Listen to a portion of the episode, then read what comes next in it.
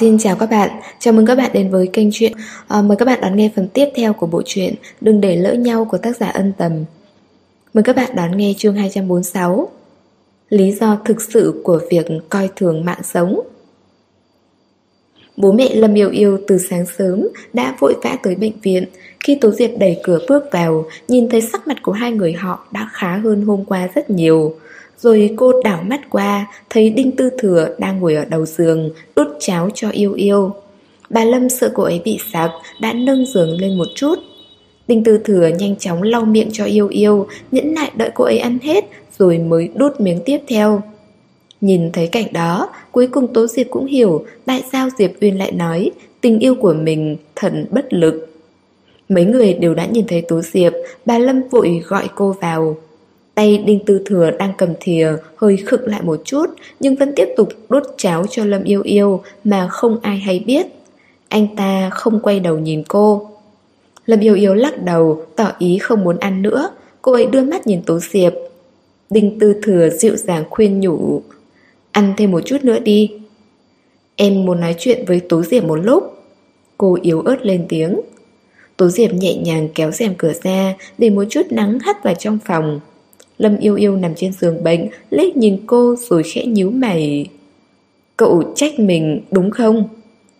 Tố Diệp dừng tay lại, tức giận nói Cậu đừng có nói chuyện với mình, mình không có người bạn nhu nhược như cậu. Lâm yêu yêu không nói gì nữa, chỉ biết cúi đầu. Dù sao cũng vừa từ quỷ môn quan quay về, tuy rằng Tố Diệp đầy một bụng tức, nhưng nhìn nét mặt nhợt nhạt hốc hác của Lâm yêu yêu, cô cũng không đành lòng. Cô ngồi xuống chiếc ghế bên cạnh giường, cầm quả táo lên, vừa gọt vỏ vừa nói Lâm yêu yêu, lần sau nếu cậu vẫn còn muốn chết thì cứ nói thẳng với mình, mình sẽ đâm con dao này vào tim cho cậu được chết nhanh gọn. Mình xin lỗi. Giọng Lâm yêu yêu khàn khàn, cô ấy quay đầu, nhìn sáng vẻ bực dọc của Tố Diệp. Mình biết, mình đã làm cậu lo lắng, sợ hãi. Tố Diệp vẫn không ngẩng đầu lên, cắn chặt môi, tiếp tục gọt táo. Tiểu Diệp Lâm yêu yêu giơ tay, kéo phản áo cô. Tố Diệp bèn ngẩng đầu. Lâm yêu yêu thấy mắt cô đỏ hoe, mắt mình trượt cũng đỏ lên. Lâm yêu yêu, mình cảnh cáo cậu. Tố Diệp lên tiếng, giọng nghẹn ngào. Cậu mà còn dám thế này một lần nữa thôi, mình sẽ đoạn tuyệt quan hệ bạn bè với cậu. Lâm yêu yêu kéo tay cô, những ngón tay lạnh buốt khiến Tố Diệp không thể nói những câu nhẫn tâm nữa. Cô nắm chặt tay Lâm yêu yêu, nước mắt lưng chồng. Sao cậu ngốc thế hả? Mọi việc lẽ nào không còn cách giải quyết nữa hay sao? Cậu không thể nào hiểu được cái cảm giác phải tận mắt chứng kiến bản thân mình cắt tay tự sát nằm trong bồn tắm là như thế nào đâu. Lúc đó, mình gần như là phát điên rồi. Lâm yêu yêu bật khóc, liên tục nói xin lỗi. Tố Diệp đặt trái táo sang một bên, ngồi xuống lên trước mặt. Cô lấy khăn giấy, lau nước mắt cho cô ấy. Cậu còn coi mình là bạn nữa không? Cậu không được vui có thể tâm sự với mình cơ mà. Tại sao lại làm tổn thương bản thân mình như vậy chứ? Tiểu Diệp, mình xin lỗi. Thật ra mình không biết phải làm sao nữa. Lâm yêu yêu nhìn cô. Tố Diệp thở dài, ôm chặt lấy Lâm yêu yêu. Bất luận là thế nào, cô cũng phải cảm ơn Thượng Đế đã trả lại yêu yêu cho cô. Mình đã nghe chuyện của cậu và Đinh Tư Thừa rồi. Mình biết cậu rất hận anh ta, nhưng làm tổn thương mình như vậy có đáng không? Lâm yêu yêu nằm trong lòng cô, lắc đầu. Thật ra mình không hề hận anh ấy chút nào, chỉ tại mình không quên được anh ấy. Tố Diệp kéo cô ra, ánh mắt xót xa. Cứ cho là như vậy, cậu cũng không thể bế tắc tìm đến cái chết được. Không, Tiểu Diệp, cậu phải tin mình, thật ra mình không hề muốn chết. Tố Diệp sững sờ, buột miệng hỏi Cậu dùng cách này để anh ta hồi tâm chuyển ý ư? Đây là điều duy nhất mà cô có thể nghĩ tới Sự kinh ngạc, phẫn nộ lại càng trào dâng Ai ngờ Lâm yêu yêu vẫn lắc đầu. Không phải. Thật ra mình rất hiểu Chuyện tình cảm là không thể miễn cưỡng. Nhưng không hiểu tại sao Mấy ngày nay mình cứ thấy bản thân không còn cảm giác gì. Có lúc mình nhìn xuống dưới nhà Lại nghĩ bụng Nếu gieo mình xuống đó Có lẽ sẽ rất thoải mái. Cả hôm qua nữa, mình thật sự chỉ định đi tắm thôi, nhưng không hiểu vì cớ gì, cứ cảm thấy cổ tay rất ngứa, chỉ muốn cứa thật mạnh để hết ngứa thôi. Tố Diệp nghe thấy những lời ấy trong kinh hãi, một lúc lâu sau cô mới hỏi dò.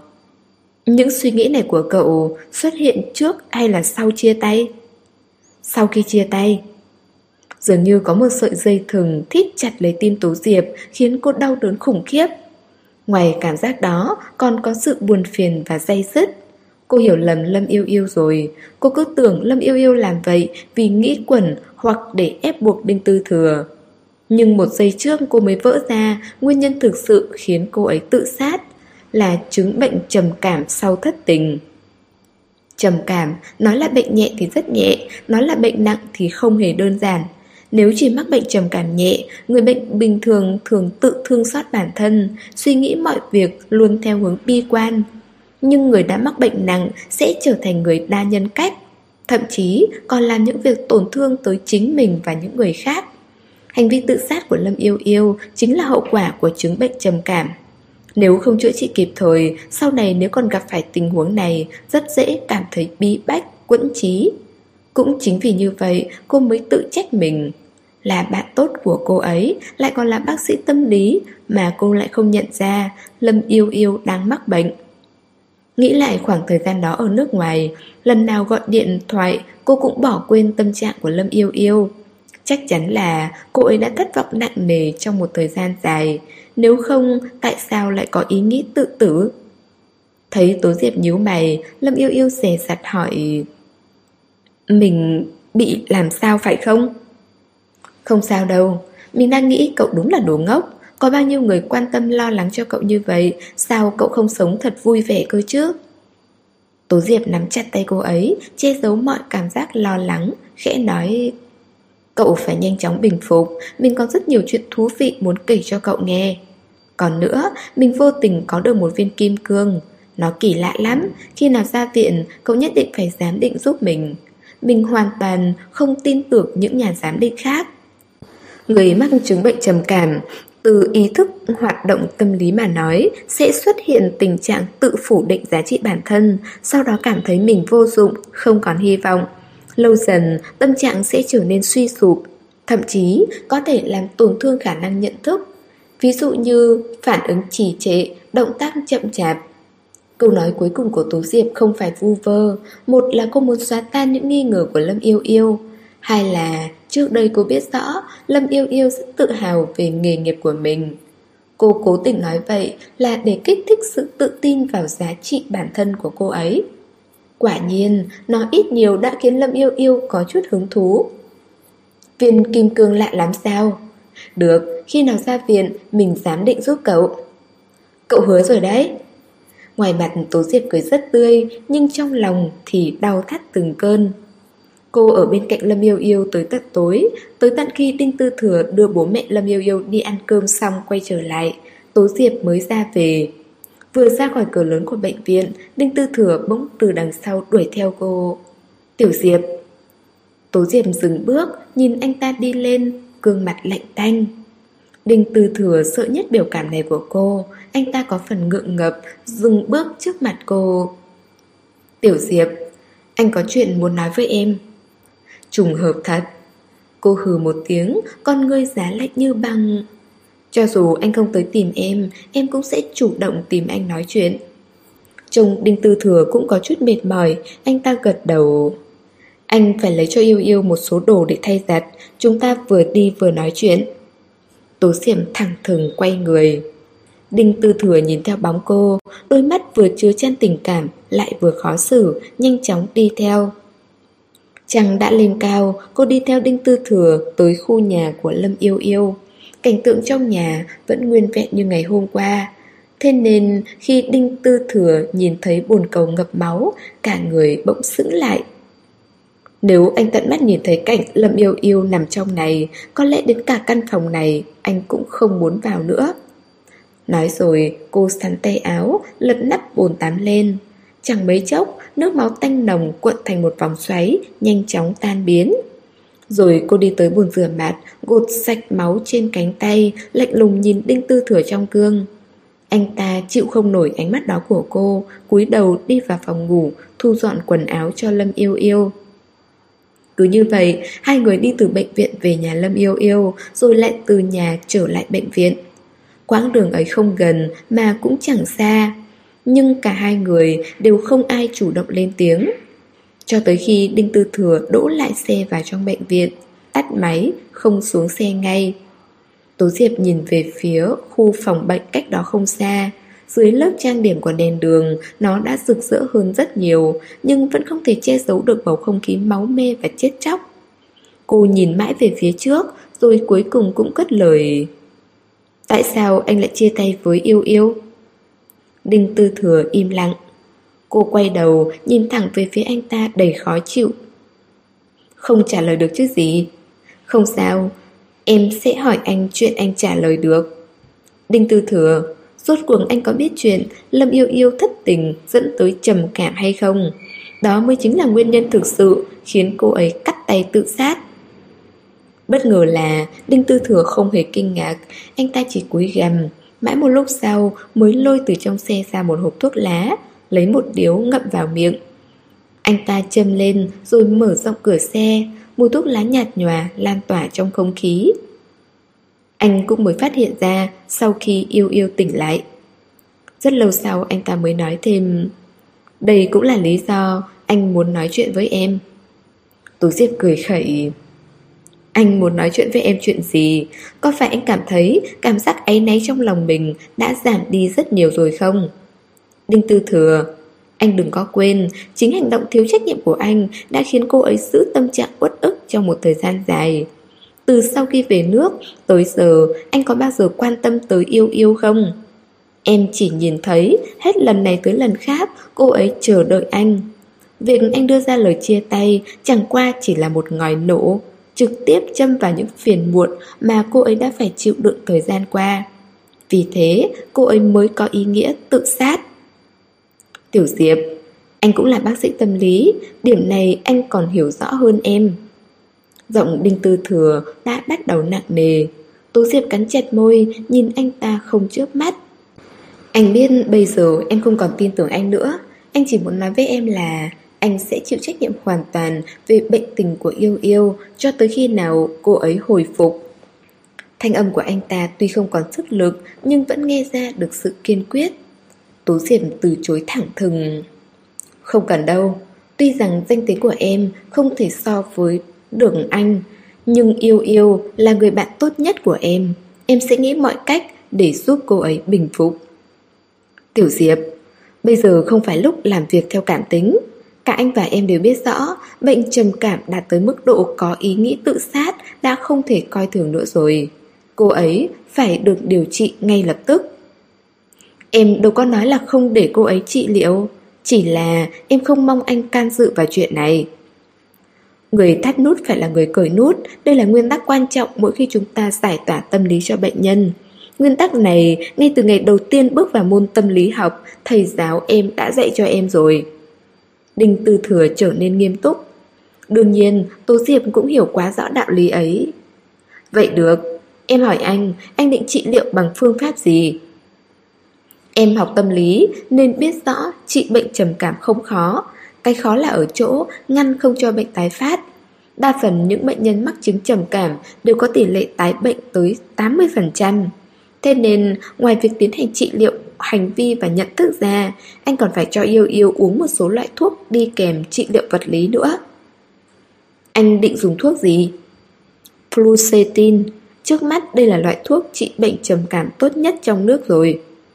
Tố Diệp trao mày... Nhưng đây là loại thuốc chỉ dùng cho những người thuộc giai đoạn 2 của bệnh. Anh cho rằng hành vi tự sát của cô ấy đã là rất nghiêm trọng rồi. Nhưng cô ấy vẫn chưa đánh mất hoàn toàn sự khẳng định giá trị bản thân. Tố Diệp đã nảy sinh bất đồng trong phương pháp chữa trị với Đinh Tư Thừa. Đinh Tư Thừa nhìn cô, gương mặt nghiêm nghị. Tố Diệp, bây giờ em đang chữa bệnh theo cảm tính. Tố Diệp không nói gì, chỉ cau có. Anh hiểu tâm trạng của em, giờ yêu yêu bị như vậy, anh còn đau lòng hơn bất kỳ ai khác. Nhưng bị bệnh thì cũng đã bị rồi Có phải chúng ta nên suy nghĩ cho cô ấy Xuất phát từ góc độ chuyên nghiệp không? Nếu anh muốn sử dụng thuốc Vậy thì cũng đừng để cô ấy biết Lén đổi thuốc cho cô ấy dùng ở bệnh viện là được rồi Tố Diệp hít sâu một hơi, Đinh Tư Thừa nói đúng. Thật ra trong lòng cô đang muốn bài xích sự thật rằng Lâm Yêu Yêu đã mắc chứng trầm cảm. Đinh Tư Thừa hiểu. Em muốn giấu cô ấy ư? Đúng vậy. Đinh Tư Thừa giơ tay dây chán. Cô ấy có quyền biết mình bị làm sao. Anh muốn cô ấy chấp nhận sự thật rằng Tâm lý của mình có vấn đề sao? Tố Diệp hỏi ngược lại, Giọng vẫn cố chấp. Đinh Tư Thừa về phương án trị liệu của anh đối với Lâm Yêu Yêu, Em có thể hoàn toàn nghe theo anh. Nhưng có một điểm em tuyệt đối không đồng ý, Chính là nói với cô ấy sự thật. Anh muốn đích thân chữa trị cho cô ấy cũng được. Thế thì anh phải nghĩ cách chữa khỏi trong điều kiện mà cô ấy không biết gì. Nếu không, anh phải giao cô ấy cho em. Tiểu Diệp, Chúng ta có thể giấu việc điều trị bằng thuốc, Nhưng còn điều trị vật lý thì sao? Với bệnh trầm cảm cấp độ 2 Anh cần phải tiến hành trị liệu kích thích từ trường xuyên sọ nhiều lần Tới lúc đó Yêu yêu sẽ vẫn phát hiện ra Em phản đối việc áp dụng trị liệu vật lý đối với cô ấy Em không hề làm việc theo cảm tính Em chỉ muốn nói với anh rằng cách thức trị liệu vô cùng đa dạng, nói rõ với bệnh nhân tình hình của họ chưa chắc đã là cách tốt nhất. Lâm yêu yêu là người như thế nào, em là người hiểu rõ nhất. Cô ấy sinh ra đã rất lạc quan, trị liệu bằng thuốc kết hợp với tư vấn tâm lý. Em tin chắc có thể chữa khỏi. Anh nói thật với cô ấy sẽ chỉ khiến cô ấy thêm áp lực. Cô ấy liệu còn muốn ra ngoài giao tiếp với mọi người không? Có còn muốn đi làm nữa không? Em cho rằng thay đổi hoàn cảnh trước mắt của cô ấy, thay đổi sự chú ý của cô ấy mới là cách tốt nhất. Tâm lý của con người vốn dĩ rất kỳ lạ. Em cảm thấy cách trị liệu của anh quá áp đặt. Anh cũng chỉ muốn tốt cho cô ấy thôi. Nếu muốn tốt cho cô ấy, trước hết phải khiến cô ấy nghĩ rằng mình vẫn là một người hoàn toàn bình thường. Em chỉ thấy anh đang cố biến cô ấy thành một bệnh nhân của mình. Tố Diệp nhấn mạnh Đinh Tư Thừa Chúng ta đã từng có những bất đồng khi đọc giáo trình tâm lý học Cũng đã từng tranh luận rất nhiều lần Trước đây em luôn nghe theo ý kiến của anh, Vì em biết trong ngành anh là một người rất có tiếng, Em tin vào thực lực của anh. Nhưng hôm nay, người đứng trước mặt là Yêu Yêu, Là một người bạn tốt nhất của em. Thế nên em chắc chắn sẽ không nhượng bộ, Tuyệt đối không lùi bước. Vẫn chỉ một câu nói thế thôi, Nếu anh giỏi thì phải âm thầm chữa khỏi bệnh cho cô ấy, Còn nếu không có bản lĩnh ấy Thì tránh xa ra. Dứt lời Tố Diệp lập tức xuống xe Đóng sập cửa lại Bóng lưng cô cũng kiên quyết như chính giọng nói của cô vậy Cô lên xe của mình Nổ máy chạy khỏi bệnh viện Đinh Tư Thừa vừa tức giận Vừa sốt ruột giơ tay đấm mạnh vào vô lăng Dọc đường, Tố diệp không biết mình đã lái xe về nhà bằng cách nào. Cả người cô cứ mơ màng, trong đầu chỉ toán hiện lên cảnh Lâm yêu yêu tự sát. Trên cánh tay cô vẫn còn hơi mùi máu tanh, nên đuôi xe phía trước nối liền lại thành một dải đỏ chót, đỏ đến nỗi khiến tim cô tim đập chân run. Không phải cô chưa từng tiếp xúc với bệnh nhân mắc chứng trầm cảm, cũng đã từng trị liệu, nhưng khi nó xảy đến với yêu yêu, cô lại hoảng hốt, bất an. Ô tô hoàn toàn không thể nhúc nhích trong dòng xe tắc nghẽn này được nữa. Tố Diệp vừa hay có thể nằm bò lên vô lăng nghỉ ngơi giây lát. Những dãy nhà sáng rực lên dưới đèn đường ngoài cửa xe. Phía trước có một màn hình tivi rất to, đây là con đường xa hoa nhất Bắc Kinh. Dọc đường lan liệt những cửa hàng bán đồ cao cấp cũng là chuyện bình thường. Vì thế, màn hình đó cũng lần lượt quảng cáo những bộ trang sức, quần áo, túi sách đến lóa cả mắt.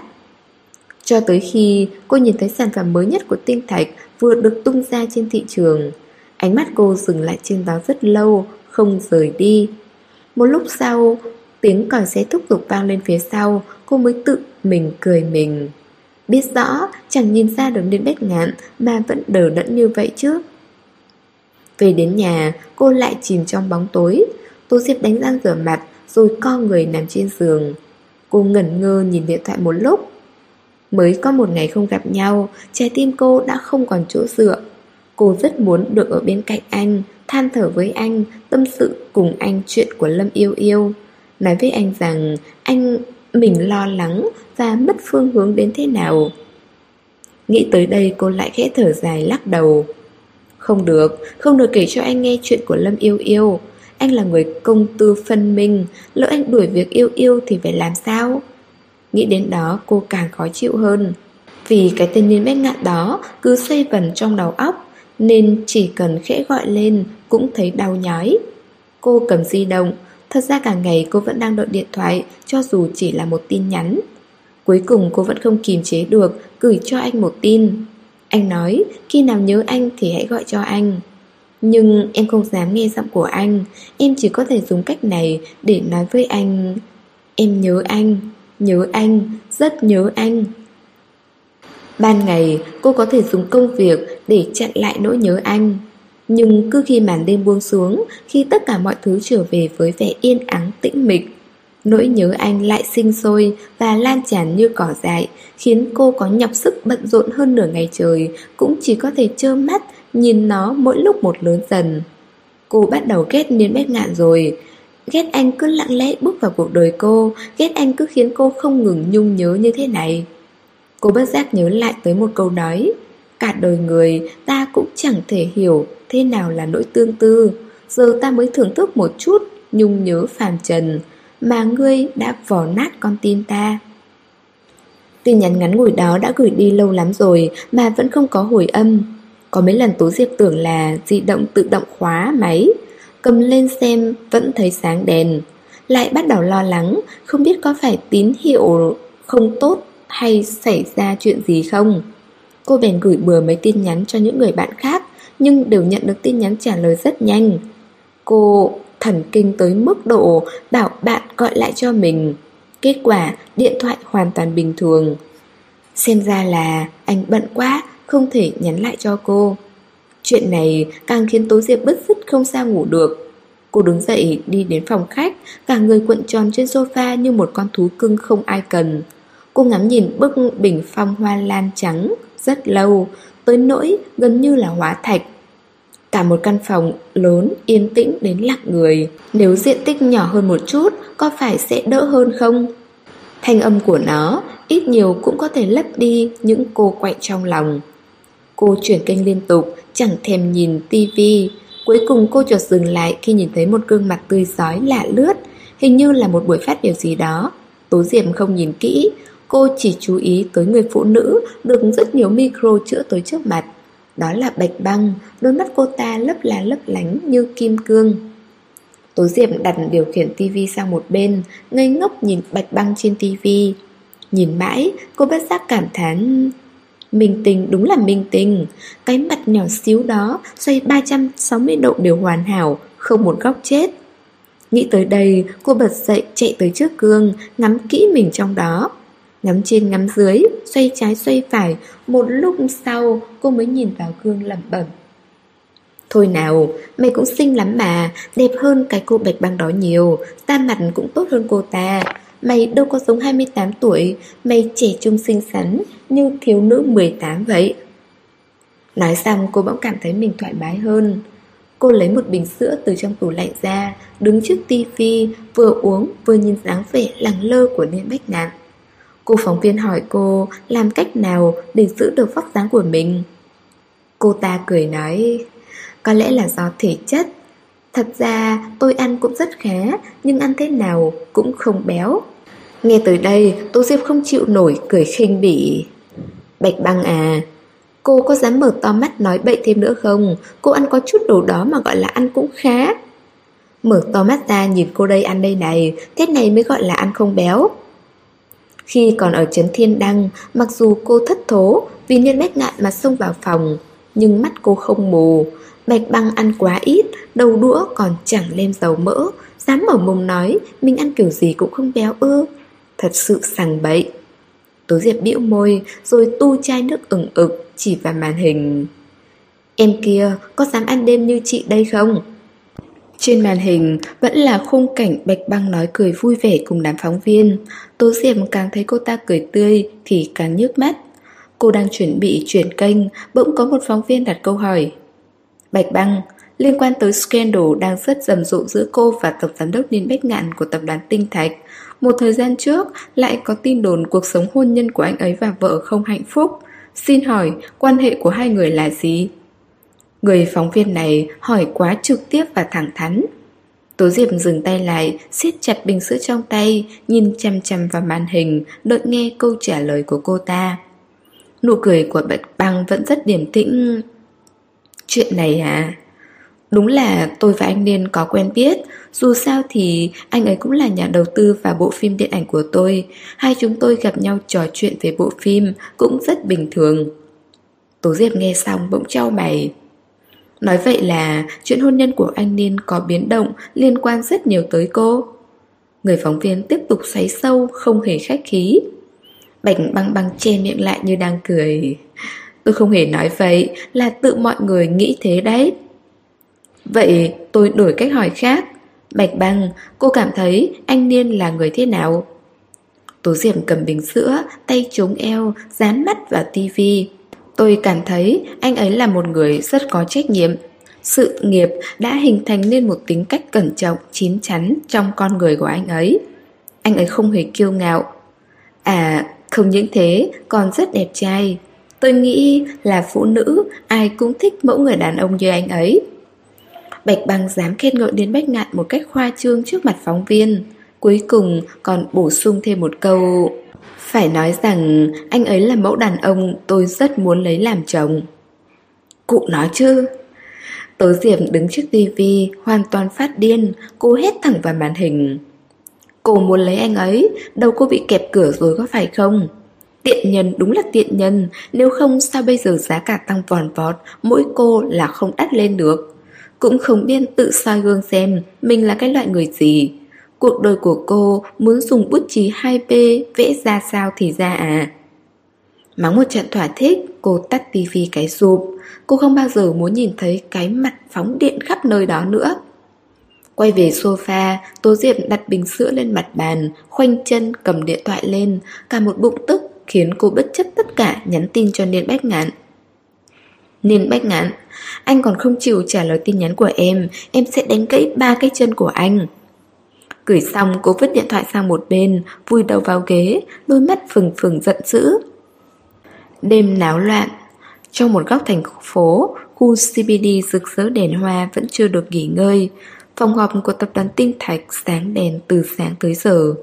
Đêm về khuya Nên Bích Ngạn đã ngồi dự năm cuộc họp liên tiếp trong căn phòng này.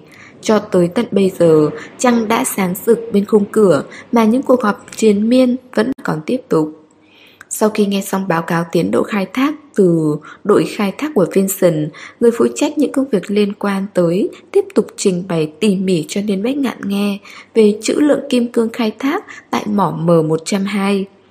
Liên Bách Ngạn từ đầu tới cuối vẫn im lặng lắng nghe, thi thoảng đưa ra một vài ý kiến. Thường ngày, dự những buổi họp thế này, anh không nói nhiều, nhưng khi đã nói, luôn nhắm trúng trọng tâm.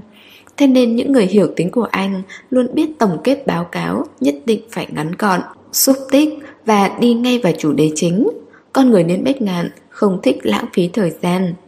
Trong buổi họp anh đã từng nói một câu thế này Trước mặt tôi chỉ cần nói kết quả Đừng có nói uh, tới bàn họp mới hỏi tôi phải làm thế nào Vị trí quản lý cấp cao tại Nam Phi đang để trống Ý kiến của hội đồng quản trị là điều một người từ Bắc Kinh qua đó Trưởng phòng nhân sự cũng đã làm việc trong công ty nhiều năm, thế nên khi báo cáo tuyệt đối không được giải dòng văn tự.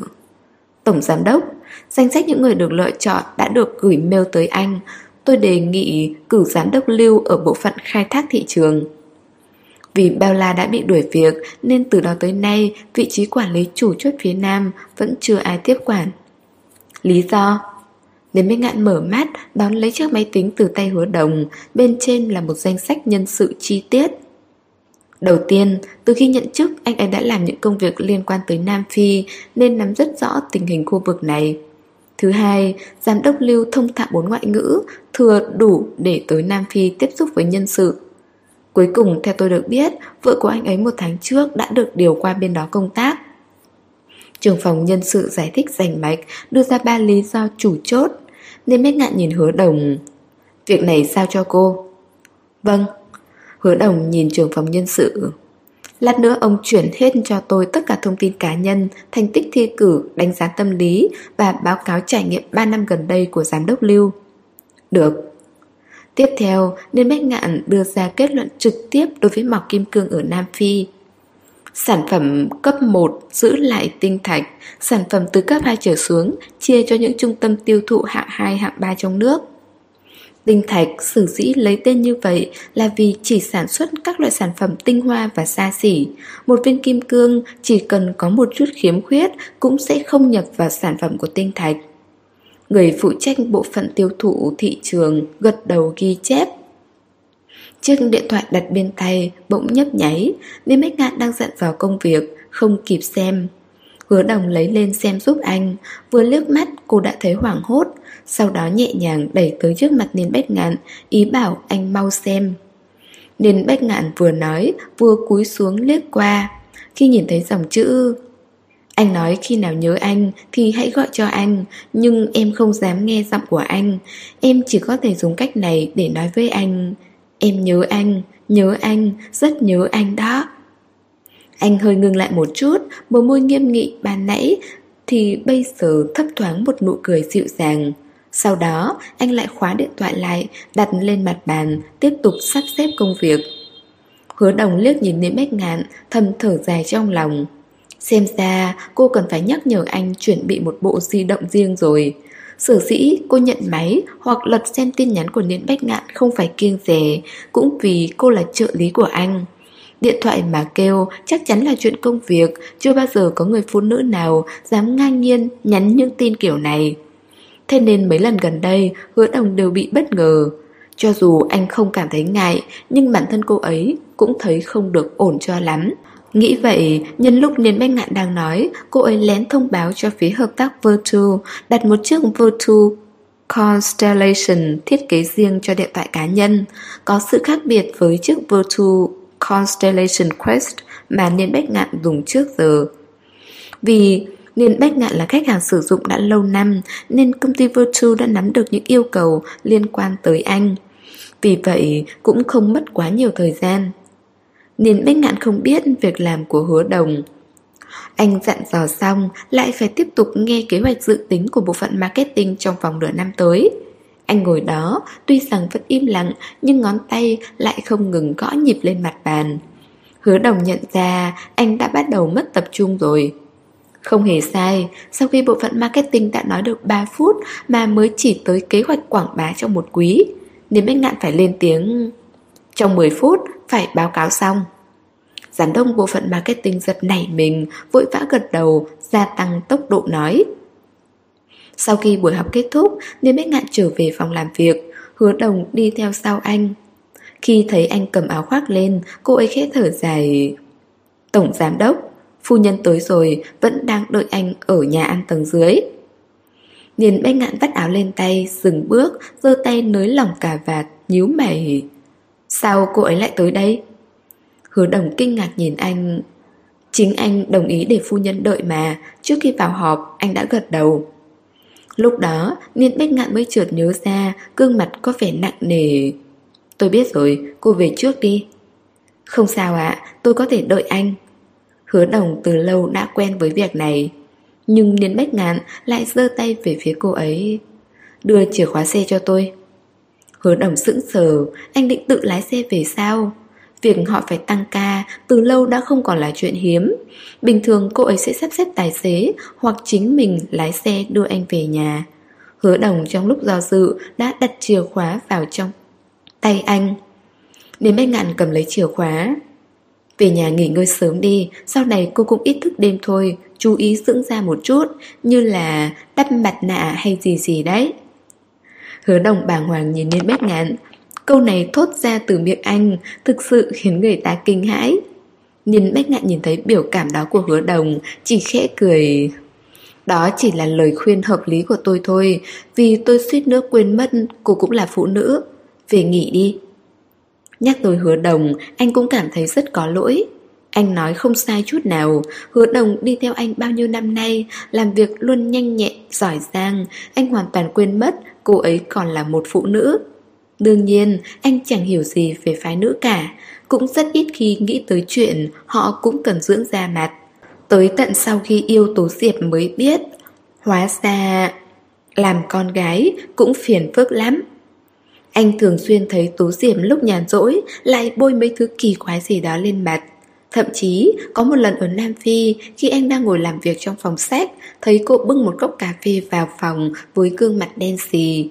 Lúc đó, đèn trong phòng rất tối, anh chỉ nhìn thấy một cái bóng trắng vụt qua, lập tức giật nảy mình.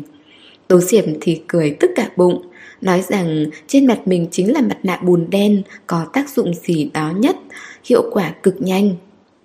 Mặc dù anh chẳng hiểu được lớp bùn đó làm sao có thể giúp da mặt đẹp hơn, nhưng bắt đầu từ lúc đó anh cũng biết phụ nữ luôn phải giữ da mặt mình. Đương nhiên, anh thực sự không hiểu biết về mấy chai lọ đó của tú Diệp.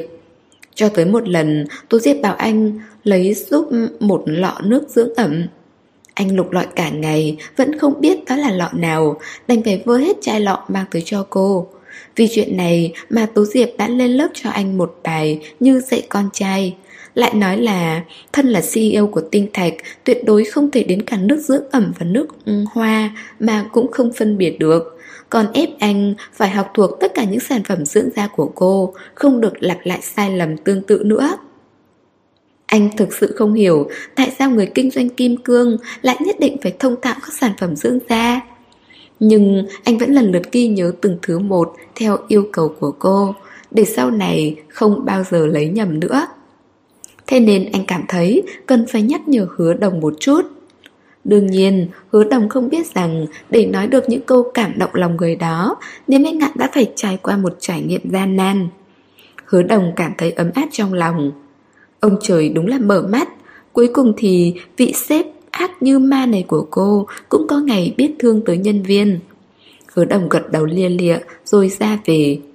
Đến mấy ngạn ngồi đối diện với Diệp Ngọc, không gọi món mà chỉ uống một tách cà phê đen.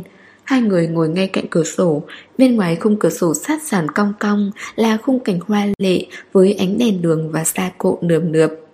Cả con phố Trường An trở nên chi chít sắc màu. Có ai ngờ rằng đường đường là phu nhân tổng giám đốc muốn gặp chồng mình mà còn phải hẹn trước chứ. Diệp Ngọc từ tốn nhấp một ngụm rượu vang.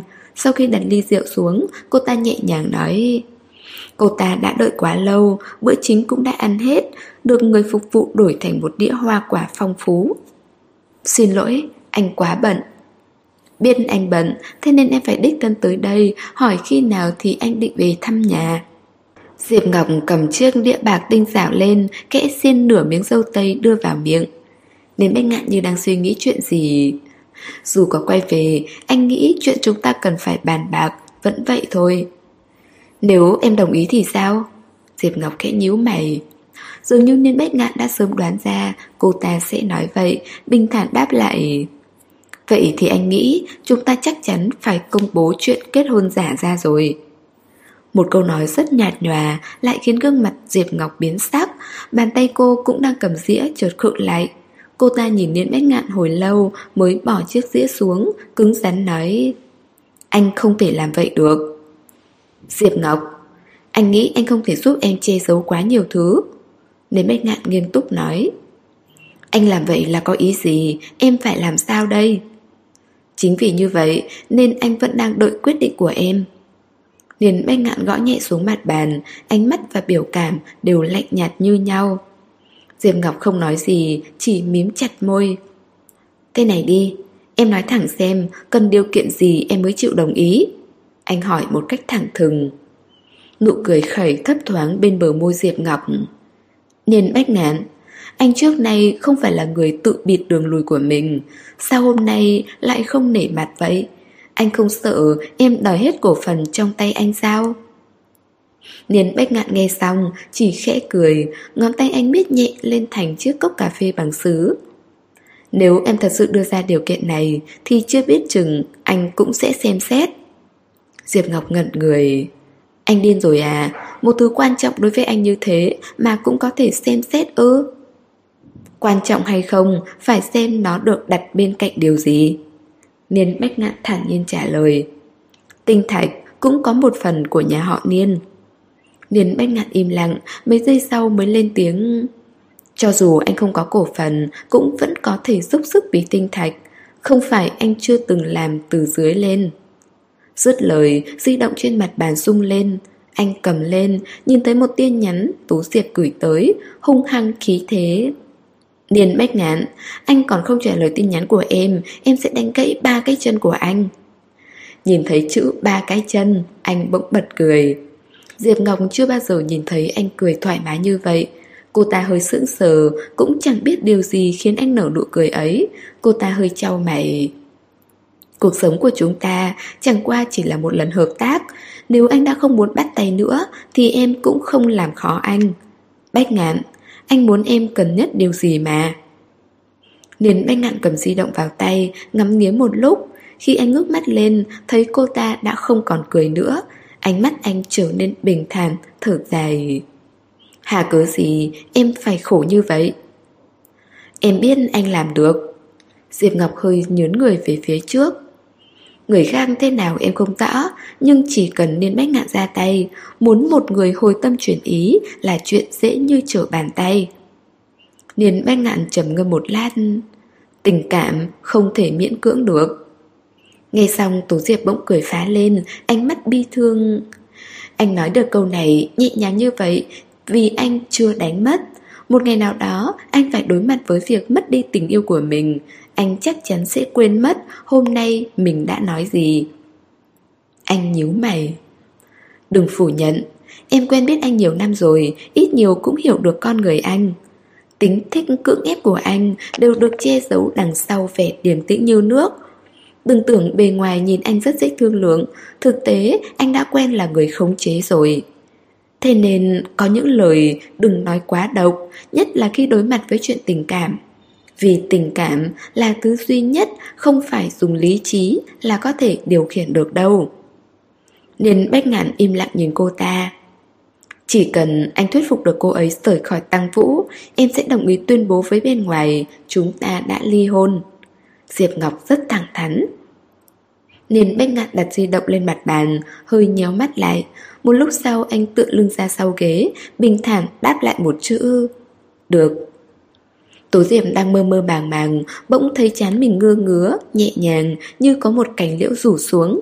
Thoảng thoảng hương gỗ mộc quen thuộc và thơm mát. Ngay sau đó, cô lại cảm thấy người mình nhẹ bẫng Như đang bay trên mây. Cô ngái ngủ kêu lên một tiếng, Rồi khẽ nghiêng đầu, Áp mặt lên một vòng ngực ấm áp và rộng lớn. Có thứ gì đó chọc vào mắt Khiến cô đau đớn. Cô rên lên, Bất an xoay người. Bỗng nghe thấy trên đỉnh đầu Có tiếng người tạc lưỡi, Một âm thanh rất quen thuộc. Cô mở mắt ra, Trong ánh sáng mờ mờ, Thấp thoáng gương mặt quen thuộc của người đàn ông. Anh đang nhíu mày, cúi đầu tháo ra kẹp cà vạt Cô nhìn đến mê mẩn, Quên cả rời đi. Có một bàn tay lớn vút ve lên má cô, Giọng nói lo lắng. Mở mắt to ra xem nào, Có đau không? Mắt cô chẳng phải đang mở rất to rồi sao? Cô khẽ lắc đầu Không thấy đau. Lúc đó người đàn ông mới yên tâm Tháo hết mấy thứ bằng kim loại Như kẹp, cà vạt hay cúp mang xét xuống Vân lên đầu giường Rồi cúi đầu hôn cô. Thấy cô ngồi trên giường Nửa tỉnh nửa mơ Anh cười thầm. Ngủ đi. Tố Diệp lại ngã lăn ra giường. Nhưng một lúc sau cô lại choàng dậy Nhìn chiếc đồng hồ đầu giường. Sắp một giờ sáng rồi Hình như cô ngửi thấy mùi gỗ mộc Tim cô bỗng đập thình thịch. Là niên bách ngạn sao? Anh đâu? Nếu không có mùi hương Cô chắc chắn sẽ cho rằng Mình đang nằm mơ. Cô lập tức nhảy xuống giường Loang thoáng nghe thấy trong phòng tắm có tiếng động Bên chạy chân trần qua đó Mở tung cửa ra. Dưới ngọn đèn vàng vọt, người đàn ông với dáng người cao lớn đang tắm, quay lưng về phía cô. Bờ vai anh dài rộng, từng đường nét trên người đều mạnh mẽ, tráng kiện, hoàn hảo như tỷ lệ hoàng kim, khiến phụ nữ say đắm. Từng giọt nước đính trên cơ thể của anh, rồi men tần theo đôi chân dài rơi xuống đất. Có lẽ anh nghe thấy tiếng động, hơi nghiêng đầu, ánh mắt vừa hay đụng phải Tố Diệp đang đứng trước cửa. Tố Diệp bình tĩnh lùi ra, sau đó cũng thản nhiên đóng cửa lại. Cô lặng lẽ quay về phòng ngồi một lúc, rồi lại bật dậy, quay trở lại phòng tắm, đẩy cửa ra như vừa rồi. Niên Bách Ngạn vừa mới tắm xong, thấy cô quay lại, anh cầm khăn tắm lau khô người, rồi cười với cô. Tố Diệp như một bé gái bị mộng du, chớp chớp mắt, ngây ngốc hỏi anh Em đang nằm mơ phải không?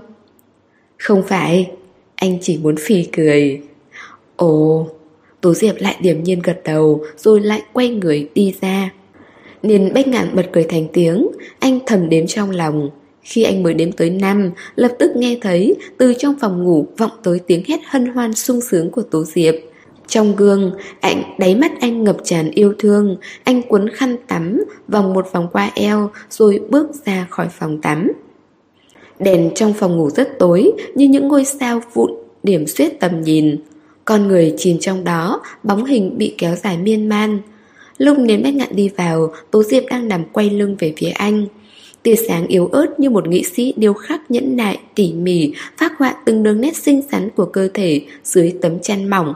Mái tóc cô mềm như tơ, nhẹ nhàng phủ lên gối, gương mặt được chiếu rọi sáng dưới ánh trăng.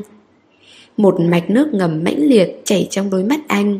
Anh tiến tới, khẽ khàng vén chăn ra, nằm lên giường. Cảm giác hưng phấn của Tố Diệp vẫn chưa hết. Cô hò hét rồi xúc đầu vào trong chăn Vì cô cảm thấy mình hơi mất mặt. Tiếng hét điên cuồng như thế Không muốn anh nghe thấy cũng khó.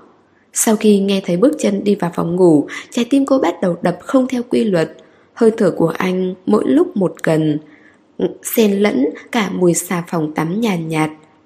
Cô cảm nhận được anh tiến tới gần bên giường Kéo chăn ra. Một bên giường hơi lún xuống. Chiếc giường theo đó rung rinh, một vòng ngực rộng lớn áp sát người cô. Ngay sau đó, cánh tay anh từ sau vòng chặt lấy cô. Tay anh hơi thu lại, lưng cô cuối cùng cũng đã nằm hoàn toàn trong tay anh, không một khe hở. Cậu bạn cứng cáp đó lại dính vào người cô, chìm giữa đôi chân mềm mại. Vị trí nhạy cảm dễ dàng đặc tả được hình dáng bự con. Cô đỏ mặt, cố tình tránh đi, nhưng cánh tay trên eo bất ngờ giữ chặt cô lại, khiến cô không thể nhúc nhích dù chỉ một ít. Người đàn ông phía sau thẳng người lên một chút, mùi hương dễ chịu gần như hòa làm một với hơi thở gấp gáp của cô. Cổ cô bị bộ dâu trên cầm nến bét nặng quẹt qua, hương gỗ mộc trộn lẫn hơi thở khi dục vọng đang lên cao của anh phả vào tai cô, để lại những dấu ấn nóng hổi, đậm nhạt, không đều ở trên da thịt. Tố Diệm cảm thấy ngứa ngáy, khó chịu, cô hơi rụt cổ lại, nụ hôn của Niên Bách Ngạn vẫn hạ cánh một cách từ tốn, từ hõm vai tới vùng gáy hồng hào của cô. Từng bước chân dịu dàng như đang cố gắng đánh thức bản năng kích động, bên trong bề ngoài có vẻ nhẫn nại. Vì áp chặt vào ngực anh nên Tố Diệp có thể cảm thấy rất rõ những nhịp đập mạnh mẽ, vang dội như đang xuyên qua tim, đập thẳng vào lòng ngực cô, gõ vào trái tim cô, khiến nó rối bời. Còn không mở mắt ra. Thấy lông mi cô sắp rơi cả vào trong mí mắt nên nét ngạn khẽ cười thầm khi hôn lên tai cô.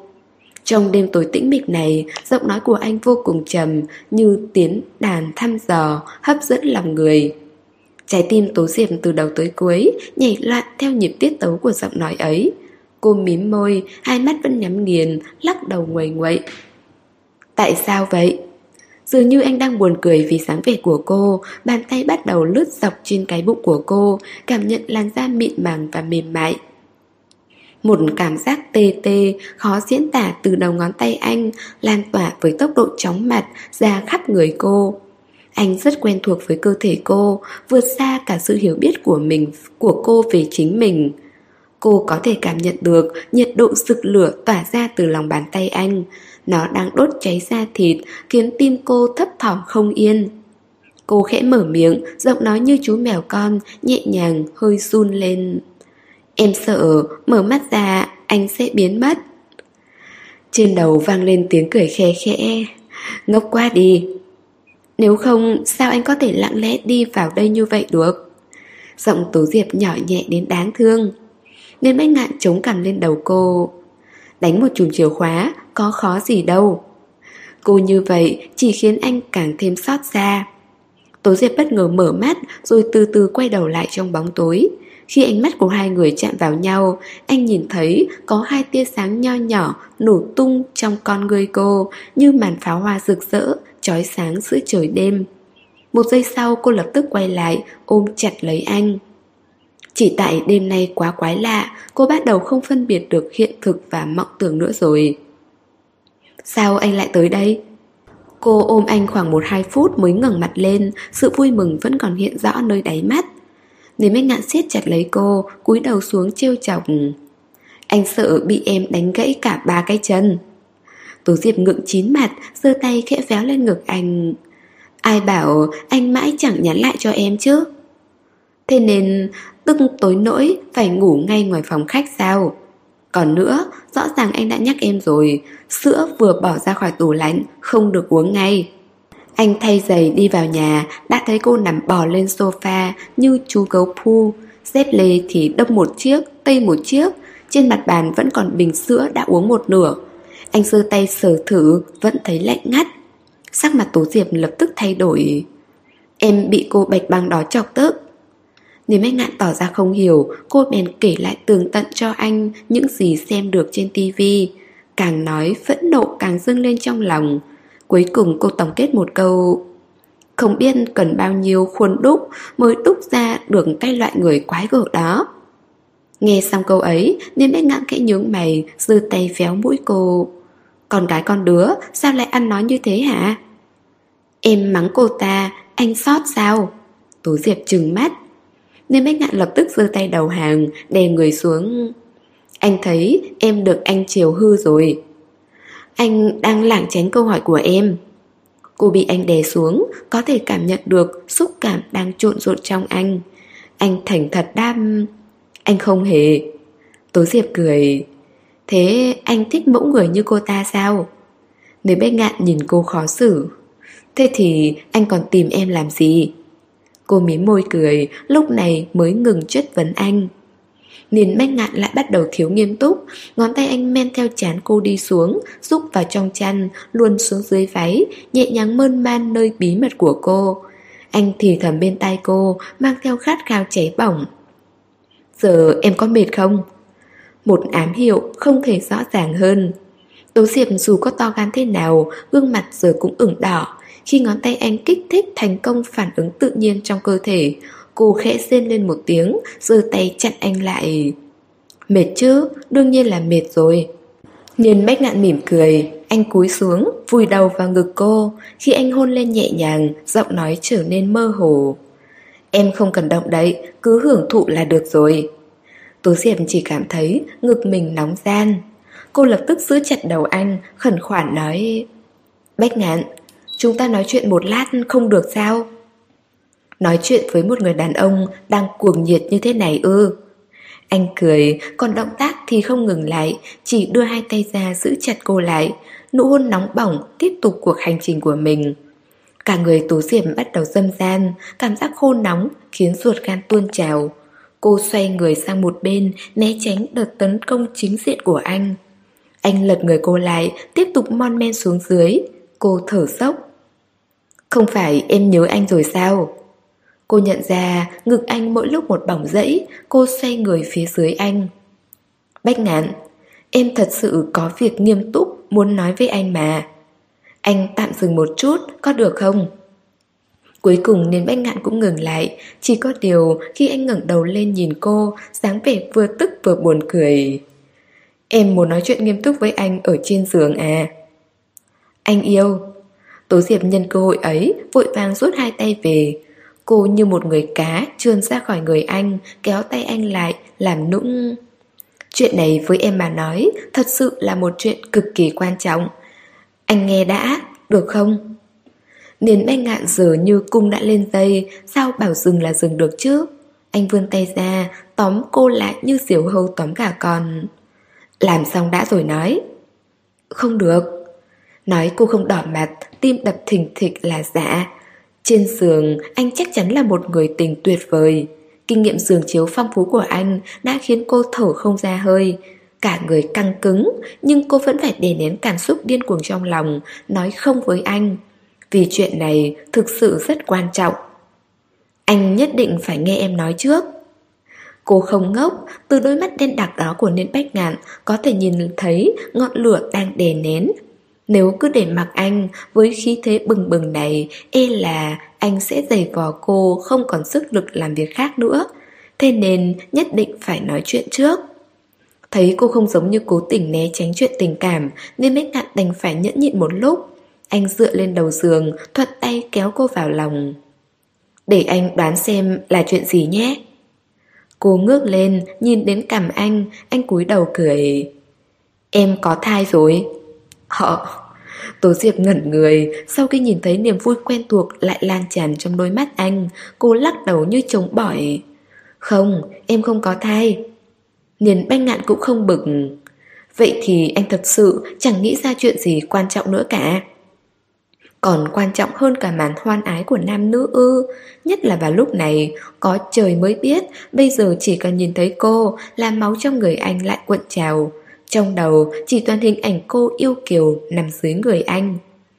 Nhưng gương mặt Tú Diệp rất nghiêm túc Cô bò lên ngực anh. Là chuyện có liên quan tới yêu yêu. Cô tự nhận mình tuyệt đối không phải loại người trọng sắc kinh bạn, nhất là khi đối diện với cơ thể tuyệt đẹp cùng kỹ thuật siêu đẳng của Niên Bách Ngạn. Cô càng phải giữ vững nguyên tắc đối xử với bạn bè của mình. Chuyện của yêu yêu nhất định phải nói với anh ngay lập tức.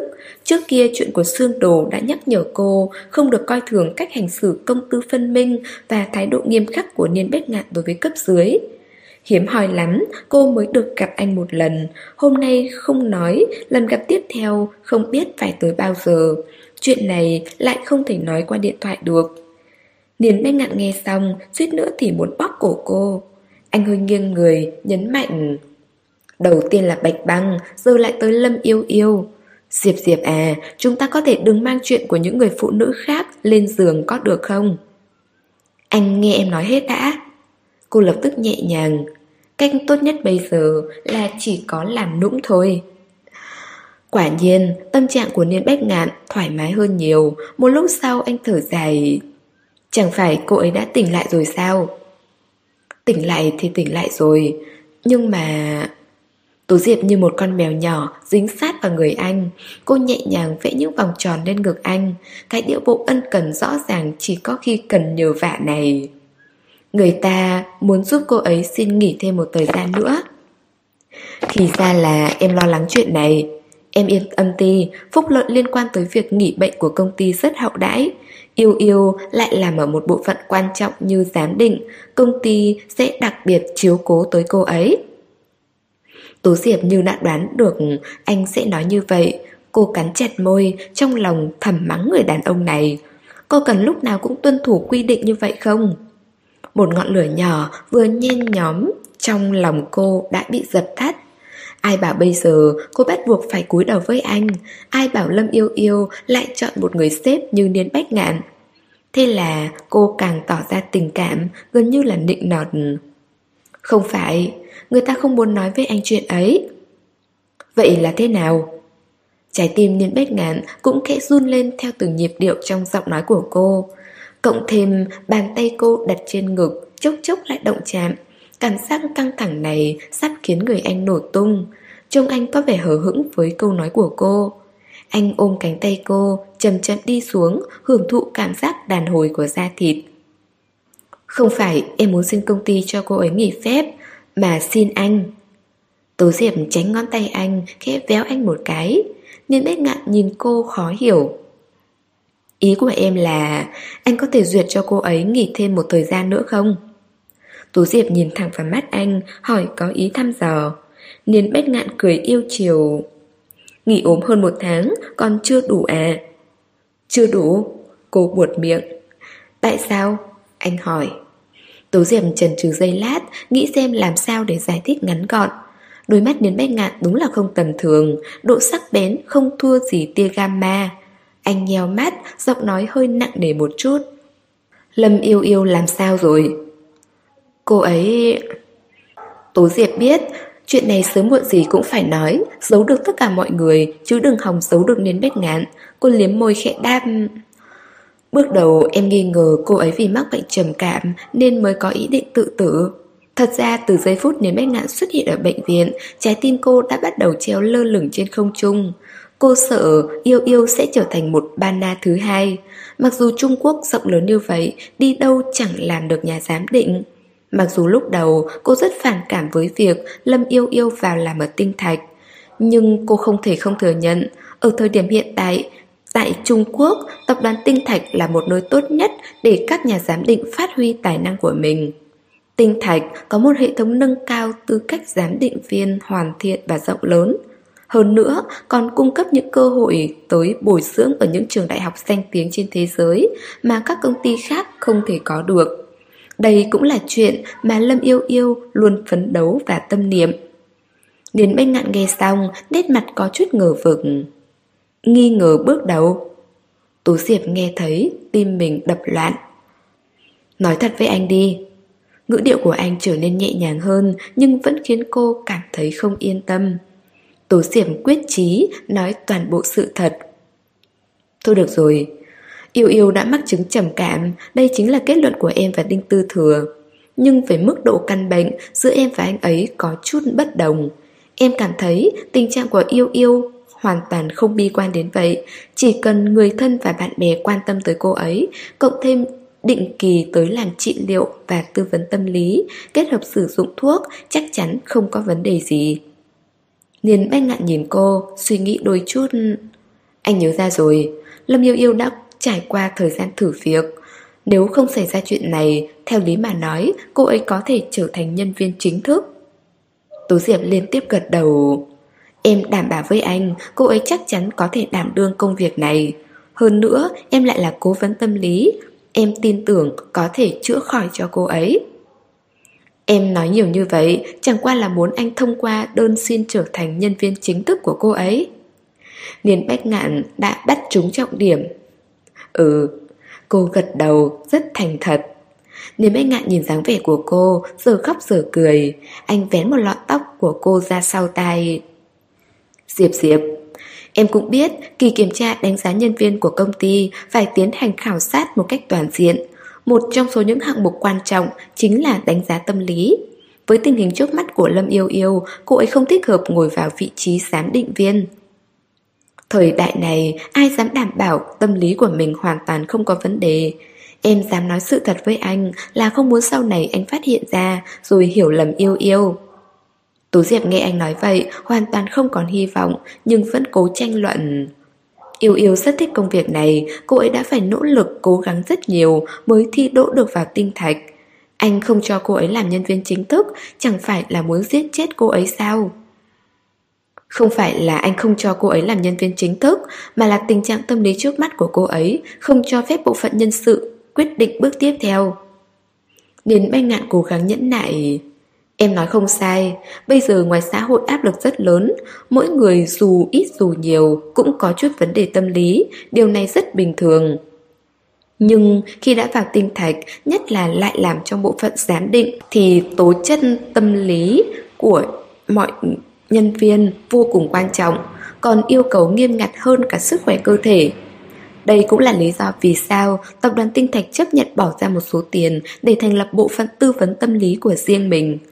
Chính em cũng làm việc ở đó, em biết rõ tại sao mỗi nhân viên cứ 3 tháng phải tiến hành đánh giá tâm lý một lần. Là những người tiếp xúc trực tiếp với đá quý, ví dụ như Yêu Yêu hay sư phụ Bana. Công việc của họ đều cần sự tỉ mỉ, chính xác cao. Làm vị trí này không được phép có bất kỳ sơ suất nào. Em đã nói em nhất định sẽ chữa khỏi bệnh cho cô ấy. Diệp Diệp, một vị trí của cả tập đoàn không thể đợi một người được. Anh thở dài. Liên bách ngạn. Tú Diệp trở nên sốt sắng. Em biết anh có nguyên tắc của anh, những nguyên tắc đó em không nên phá vỡ. Nhưng trong mắt em, công việc có quan trọng thế nào cũng không bằng con người. Bản thân anh là lãnh đạo tập đoàn, em hiểu tâm lý, muốn mọi việc công bằng của anh. Trong chuyện lần này của Yêu Yêu, anh cũng đã hết lòng quan tâm giúp đỡ. Nhưng có thể đừng ngừng những việc cô ấy đang đảm đương lại có được không? Cứ coi như em dùng quan hệ cá nhân để xin anh. Niên bách ngạn nhìn cô rất lâu, dường như có chút khó xử. Vậy em bảo anh phải đợi bao lâu đây? Ba tháng, nửa năm hay là lâu hơn nữa? Diệp Diệp. Trước nay em luôn lý trí, nên hiểu rõ tình nghĩa là tình nghĩa, công việc là công việc. Hai việc này không thể lẫn lộn làm một. Thêm nữa, tình trạng hiện giờ của yêu yêu cũng không thích hợp làm việc. Đợi cô ấy bình phục rồi thi lại làm giám định viên của tinh thạch cũng chưa muốn.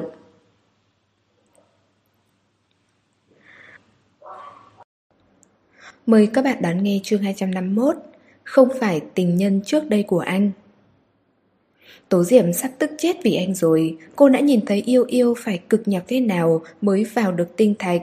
Đâu có đơn giản như anh nói chứ. Thật ra cô cũng biết yêu cầu của mình có phần quá đáng. Nhưng thái độ hà khắc Thậm chí là không một chút tình người của Niên Bách Ngạn đối với công việc Khiến cô rất khó chịu. Cứ cho là em ích kỷ đi. Anh là tổng giám đốc của Tinh Thạch, có quyền quyết định điều động tất cả các nhân viên trên dưới trong tập đoàn. Lẽ nào anh không thể thiên vị một lần thôi sao? Coi như là em xin anh đấy. Bách ngạn. Ba tháng, chỉ cần cho yêu yêu ba tháng thôi, có được không? Bộ phận giám định đá quý mà yêu yêu đang làm trước đây vẫn ai làm việc người nấy.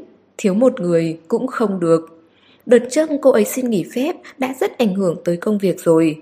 Một vị trí quan trọng như thế, làm sao có thể đội cô ấy những 3 tháng? Ngữ khí của Niên Bét Ngạn vô cùng kiên quyết. Dứt lời, anh thấy cô lo lắng, bèn ôm chặt cô vào lòng. Diệp Diệp, anh có thể đồng ý với em bất kỳ chuyện gì, cũng muốn vì em làm bất kỳ chuyện gì, ngoại trừ công việc. Tuyệt đối không được xâm phạm nguyên tắc. Môi Tố Diệp gần như sắp bị cô cắn đứt Rất lâu sau cô mới nhìn anh Vậy nếu đổi lại là em thì sao? Có phải anh cũng định đuổi việc cả em không? Không sai Nếu mê ngạn không hề do dự Nếu em là nhân viên của anh Tình trạng tâm lý vượt khỏi khả năng kiểm soát của bản thân Thì anh sẽ lập tức cho em nghỉ việc Anh...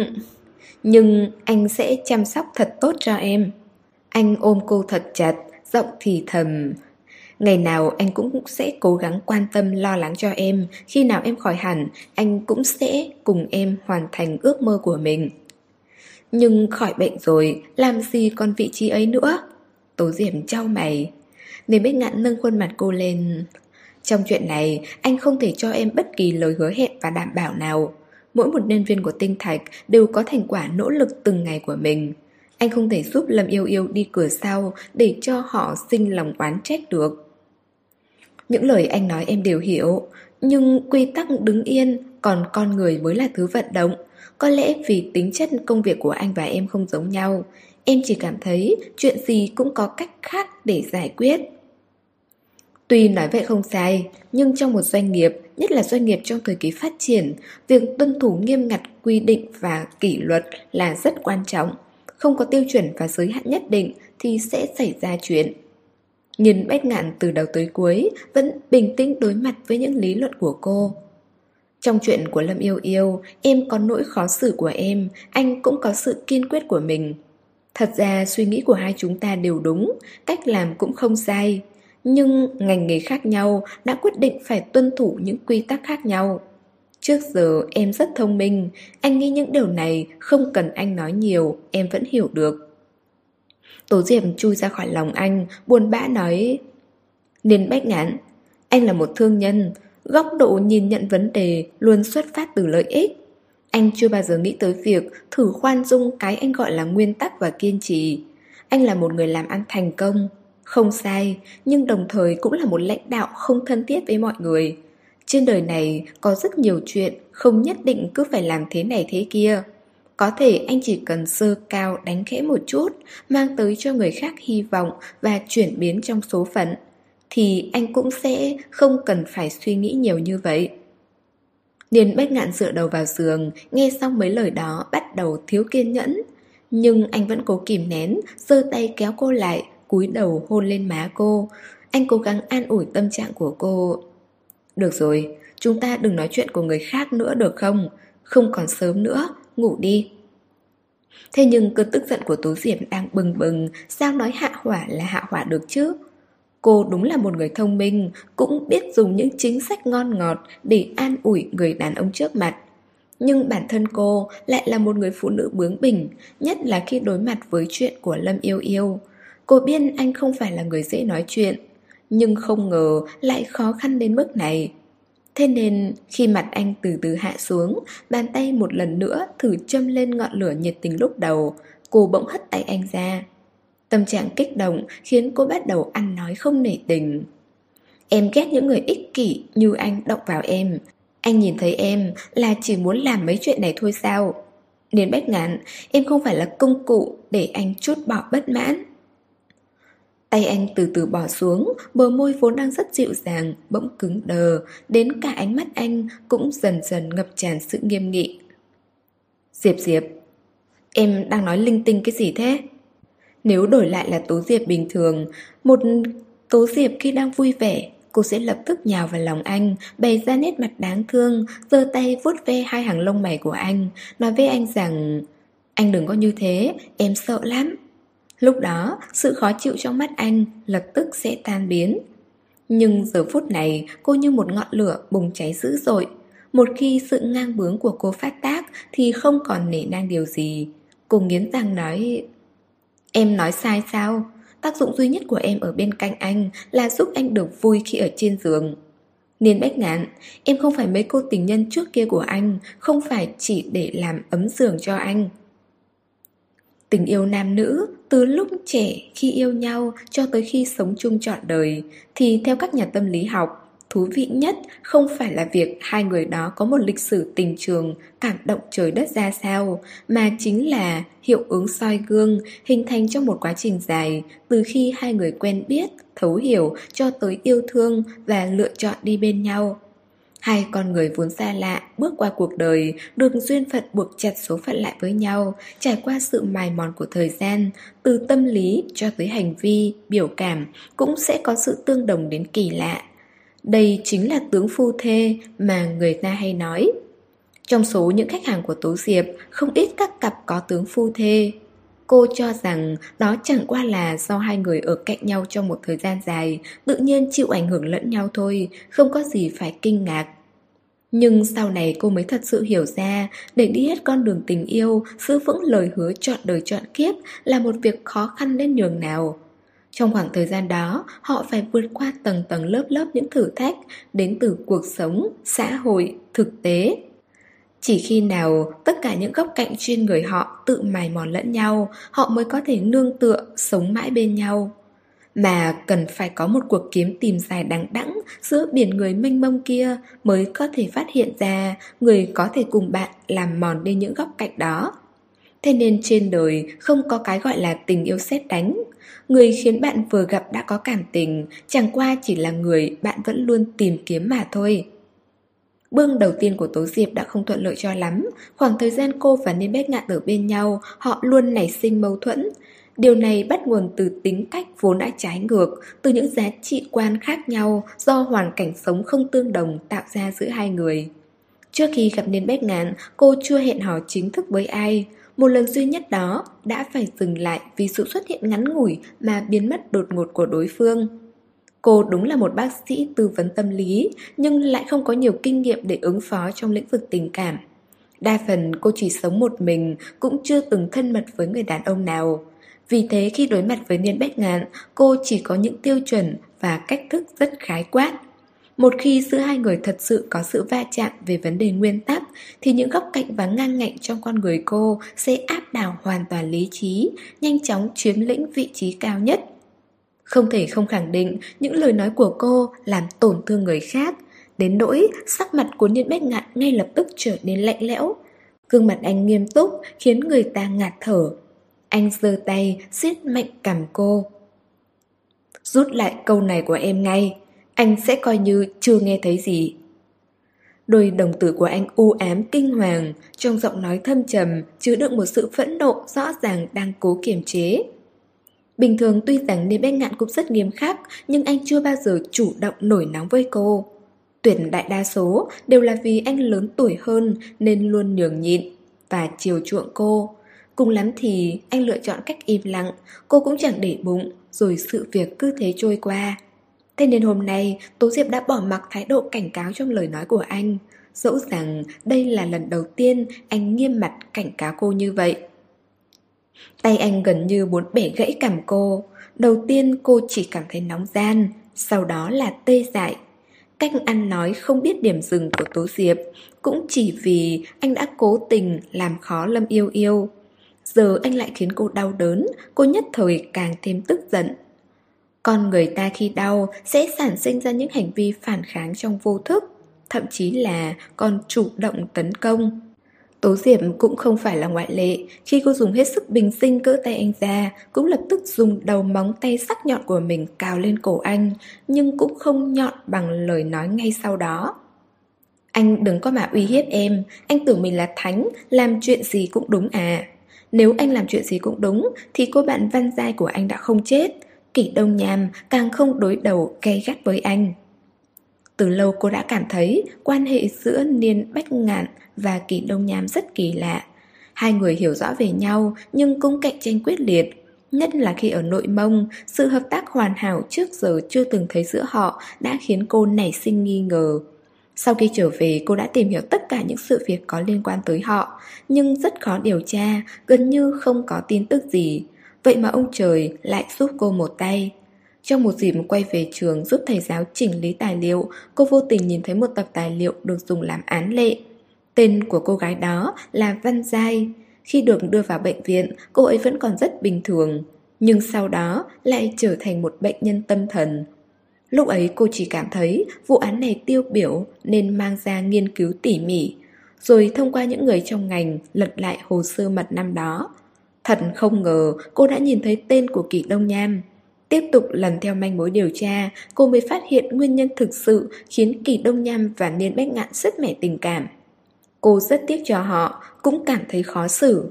Là một người ngoài cuộc nhìn vào, dù là Niên Bách Ngạn hay kỳ Đông Nham đều không sai, chỉ là cách thức bảo vệ của họ không giống nhau mà thôi. Thế nên đã tạo ra một cục diện không thể cứu vãn. Còn hôm nay, Tố Diệp thề mình không cố tình nói những câu ấy ra, vì cô đã sớm hạ quyết tâm. Nếu nên Bách Ngạn không chủ động kể lại chuyện của Văn Giai, cô cũng tuyệt đối không hỏi. Có lẽ ngọn lửa trong lòng cháy quá lớn, trong một giây phút nóng giận, cô đã lỡ lời. Nói xong Tố Diệp mới ý thức được mình vừa thốt ra câu gì. Nhưng lời nói như nước đổ đi, sao có thể rút lại được?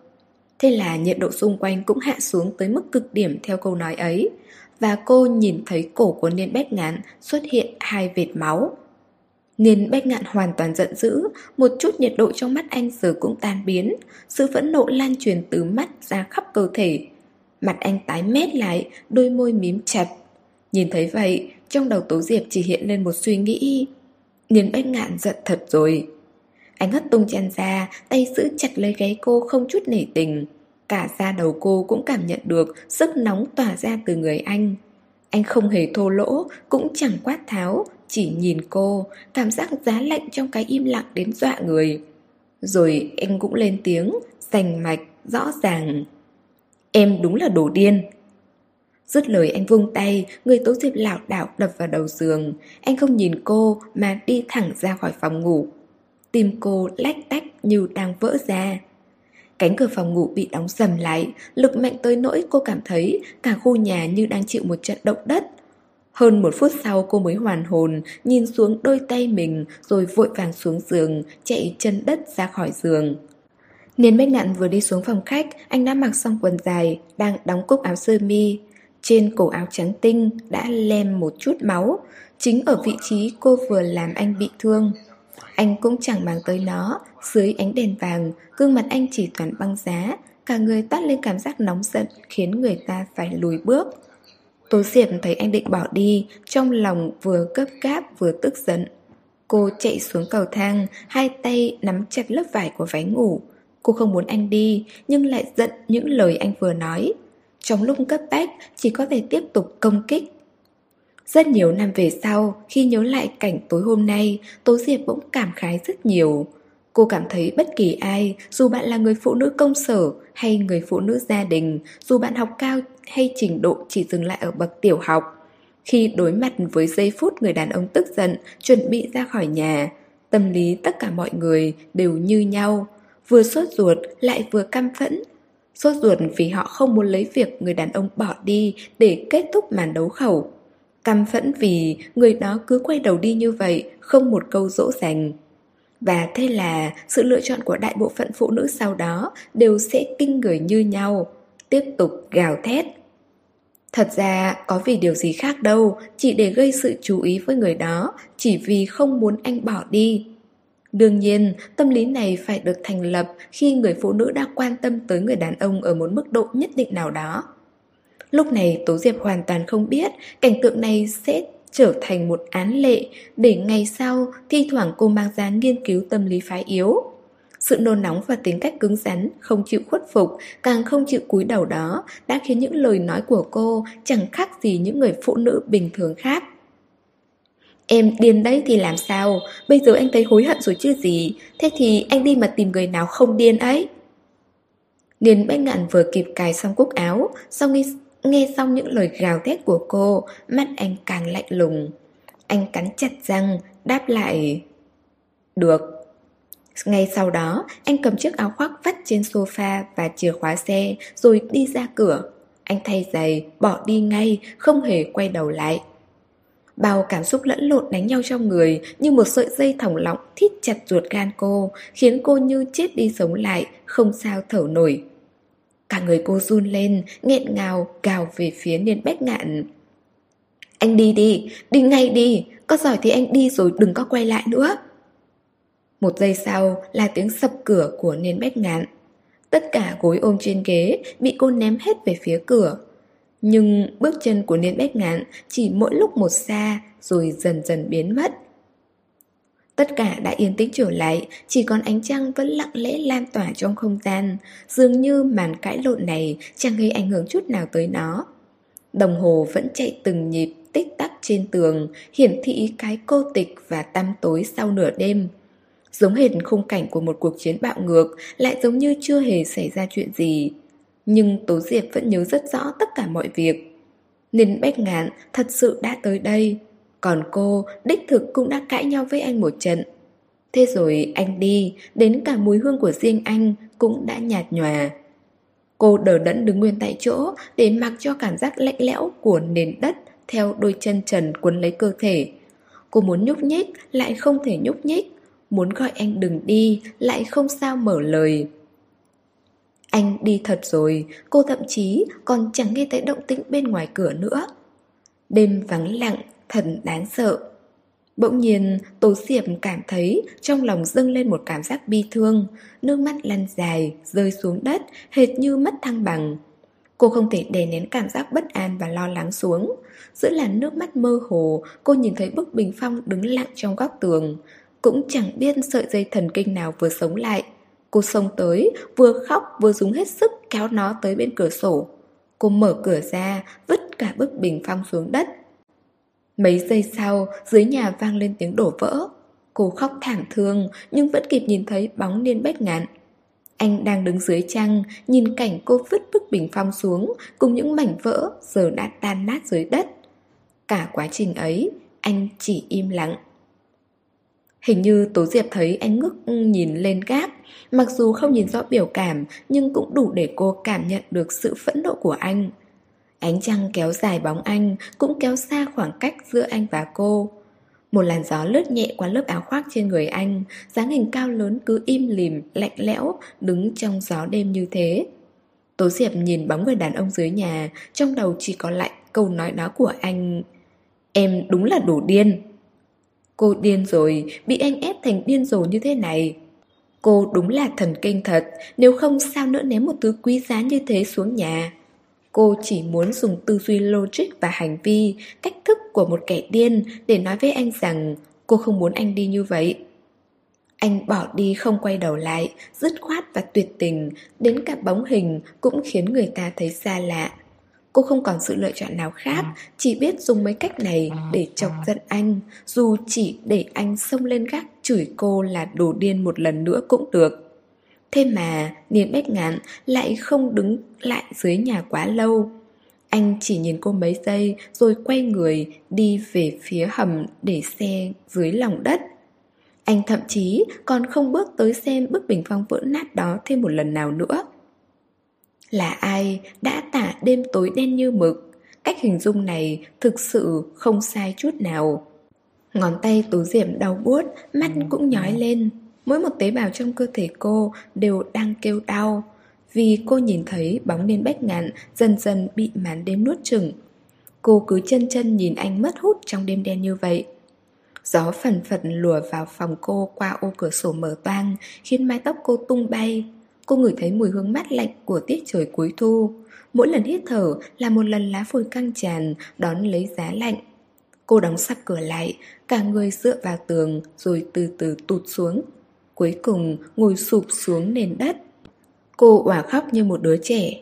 Cô không biết nên Bách Ngạn sẽ đi đâu. Có lẽ là quay về nhà anh, Có lẽ là quay về công ty. Hoặc có thể anh thực sự đi tìm một người phụ nữ khác Trong giây phút tức giận. Cô chợt khóc dữ dội hơn, Trong lòng dâng lên một cảm giác hoang mang, Khó diễn tả thành lời. Vì cô phát hiện, Nếu không chọn cách gọi điện thoại cho anh, Ngoài văn phòng ra, Đến nơi ở của anh cô còn chẳng biết. Cách thức liên hệ với anh duy nhất hình như chỉ còn di động và số điện thoại bàn trong phòng làm việc. Nếu một ngày anh không bắt máy, lại không có ở công ty, cô biết đi đâu để tìm anh đây? Cô chưa bao giờ thấy Niêm Bích Ngạn giận dữ như thế, anh lặng như một tảng băng, xa lạ đến buốt giá. Anh không động tay động chân như những người đàn ông khác, cũng chẳng hề quát tháo ẩm ý với cô. Thế nhưng anh lại dùng một phương thức xa cách nhất để tuyên bố với cô sự bực tức và hết kiên nhẫn của mình. Ánh mắt của anh nhìn cô toát ra thứ cảm xúc có thể khiến con người ta sợ hãi tận sâu cốt tủy. Chắc là anh bắt đầu chán ghét cô rồi. Cả cô còn thấy chán ghét chính bản thân mình. Cô đã quên mất, quên rằng khi tức giận, lời nói của con người ta sẽ như một lưỡi dao sắc nhọn, làm tổn thương anh rồi đâm thương cả bản thân mình. Cô quên rằng mọi người, nhất là phụ nữ, khi cãi vã tuyệt đối không được lôi chuyện cũ ra nói. Nhưng cô chẳng những đã lôi ra, lại còn lấy một việc đã từng khiến tình bạn của anh bị sứt mẻ nghiêm trọng để công kích. Thực sự, cô hận bản thân mình. Từng giây từng phút chậm chạp trôi qua, thời gian có bao giờ dừng bước. Tố Diệp như một con búp bê nhếch nhác, ngồi dựa vào góc tường, đợi tới khi cả người đã lạnh ngắt, Cô cũng chẳng thấy bóng dáng nên bách ngạn quay trở lại. Cô không nghe thấy bước chân trên hành lang Cũng không nghe thấy tiếng anh mở cửa. Đúng thế, cô còn chưa được nghe. Anh nói đã đánh chùm chìa khóa nhà cô Cô rất muốn nghe thanh âm đó một lần. Chẳng biết đã qua bao lâu Cuối cùng Tố Diệp cũng chống tay lên tường để đứng dậy. Hai chân cô tê dại Không thể nhúc nhích. Cô đứng yên tại chỗ một lúc Sau khi hồi phục được chi giác cô mới khoác áo vào, đi ra khỏi phòng. Khoảng 5-6 phút trôi qua, cửa phòng bật mở, cô đã quay trở lại, vết nước mắt vẫn còn lem nhem trên má. Cô ôm theo bức bình phong hoa lan trắng vừa bị ném xuống nhà trong lúc quá tức giận. Khung của nó không còn, tan nát thành ngàn mảnh không thể dùng được nữa.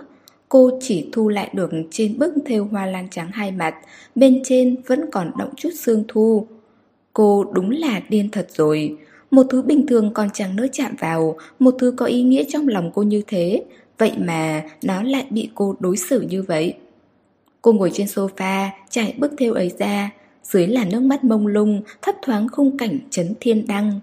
Anh mỉm cười, Đứng giữa những cánh tuyết cầu bay ngập trời, Gương mặt anh Tuấn luôn hết lòng vì công việc. Chẳng phải cô yêu điểm này của anh sâu sắc sao? Nước mắt cuối cùng cũng tuôn rơi như những viên ngọc đứt dây. Cô khóc không ngừng lại được. Cô cúi xuống, nhìn dòng chữ thêu trên bức thêu Nét chữ tuyệt đẹp đó như đang chế giễu cô. Một giọt nước mắt rớt xuống, Nhẹ nhàng nhòe ra trên hai chữ, Chưa muộn. Chưa muộn ư? Cô và anh có thật sự vẫn chưa muộn không? Những ngày thu ở Bắc Kinh, Đa phần nắng đều rất đẹp. Trời cao vời vợi, xanh ngắt một màu, khiến tâm trạng con người cũng dễ chịu hơn. Nhưng rõ ràng Tố Diệp và Lâm Yêu Yêu nằm ngoài số đó. Vết thương của Lâm Yêu Yêu đã hồi phục khá tốt, đây là điều duy nhất khiến Tố Diệp được an ủi phần nào. Sau buổi trưa, cô tranh thủ lúc rỗi tới bệnh viện thăm Lâm Yêu Yêu, nhân tiện đẩy cô ấy tới vườn hoa hít thở không khí. Nơi nào có cây ngân hạnh, nơi đó tuyệt đẹp. Tố Diệp đẩy xe lăn của Lâm Yêu Yêu Dừng lại dưới một gốc cây ngân hạnh rụng đầy lá Ngước mắt nhìn lên vòng trời xanh thẳm. Không xa kia sẽ có chút ngẩn ngơ. Cô không biết giờ này nghiên bách ngạn đang làm gì. Đã hai ngày sau buổi tối tranh cãi ấy Cô và anh không có bất kỳ liên hệ nào Dù là gọi điện hay là gặp mặt. Anh không gọi cho cô, bản thân cô chần chừ cầm chiếc di động trong tay một hồi rồi cũng chẳng gọi cho anh. Nói bạn bè bao năm có thần giao cách cảm, quả thật không sai. Lâm yêu yêu nhìn ra cô sớm có tâm sự, khẽ hỏi cô tại sao. Tố Diệp vòng tới bên cạnh cô ấy, ngồi ngay xuống lớp lá ngân hạnh dày đặc dưới đất. Lâm yêu yêu thấy vậy, vội kêu lên, mau đứng dậy đi, lạnh lắm. Tố Diệp chợt nhớ tới lần nên bách ngạn bị trúng đạn ở Nam Phi. Câu đầu tiên anh nói sau khi tỉnh lại, nhìn thấy cô đi chân đất là Mau đi dép vào. Khóe mắt và sống mũi đồng thời cay cay, cô cụp mắt xuống. Khi ngước lên, đã kìm đến cảm giác muốn khóc. Cô mỉm cười nói Là cây dày lắm, không sao đâu. Lâm yêu yêu nhìn thấy một tia sáng lấp lánh trong mắt cô, liên tục gạn hỏi. Cô chỉ lắc đầu, một lúc sau cô khoanh chân lại, ngước lên hỏi Lâm yêu yêu. Cậu cảm thấy mình là một người như thế nào? Cậu ấy à? Lâm yêu yếu nghiêng đầu, suy nghĩ cẩn thận. Rất hiếu thắng, rất thông minh, rất tốt với bạn bè, là điển hình cho kiểu người mạnh miệng yếu lòng. Câu đó là khen mình hay là chê mình vậy? Tố Diệp hỏi thành thật. Lâm yêu yêu chấm ngâm giấy lát. Coi như là một lời khen cậu đi. Tố Diệp ồ lên một tiếng. Thế nói về khuyết điểm của mình đi. Lâm yêu yêu nghe xong, nhìn cô như cười như không. Hôm nay Tố Diệp không mặc đồ công sở, bên trên là chiếc áo sơ mi kẻ caro màu hồng nhạt. Phía ngoài khoác một chiếc áo len tay đan màu be, dài tới tận đầu gối. Bên dưới là chiếc quần bò bó sát người, dưới chân là một đôi giày đế bằng có màu sắc phù hợp với chiếc áo sơ mi bên trong người cô. Mái tóc dài của cô được búi cao lên sau gáy. Đằng sau lưng, chốc chốc lại có những chiếc lá ngân hạnh vàng óng rơi xuống người cô. Nếu như Lâm Yêu Yêu biết vẽ, nhất định sẽ vẽ lại bức tranh này. Trước giờ Tố Diệp vẫn rất đẹp, trong mắt Lâm Yêu Yêu, cô không giống mấy người phụ nữ sắp sang tuổi 30. Làn da của cô là điểm đố kỵ của rất nhiều cô gái đôi mươi.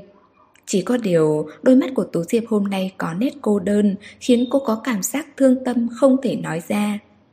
Tố Diệp thấy Lâm Yêu Yêu cười quái lạ, bất giác nhướng mày hỏi Sao vậy? Hiếm có thật, một người kiêu ngạo như cậu sao lại có dũng khí nghe khuyết điểm của mình vậy? Kiêu ngạo? Mình á? Tố Diệp trao mày.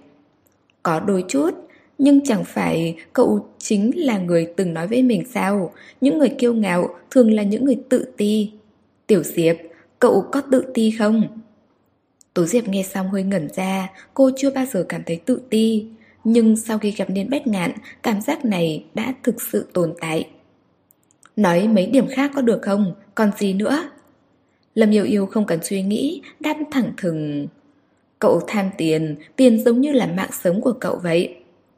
Tú Diệp nghẹn lời, có cần trực tiếp như vậy không chứ? Còn nữa, con người cậu hơi gai góc, tính cách lại không đường khéo léo, nhưng điều này cũng có thể lý giải được. Thường thì những người tài giỏi, tính tình sẽ quái đản một chút. Lâm yêu yêu cho cô một chút thể diện. Tố Diệp cố gắng ép ra một nụ cười.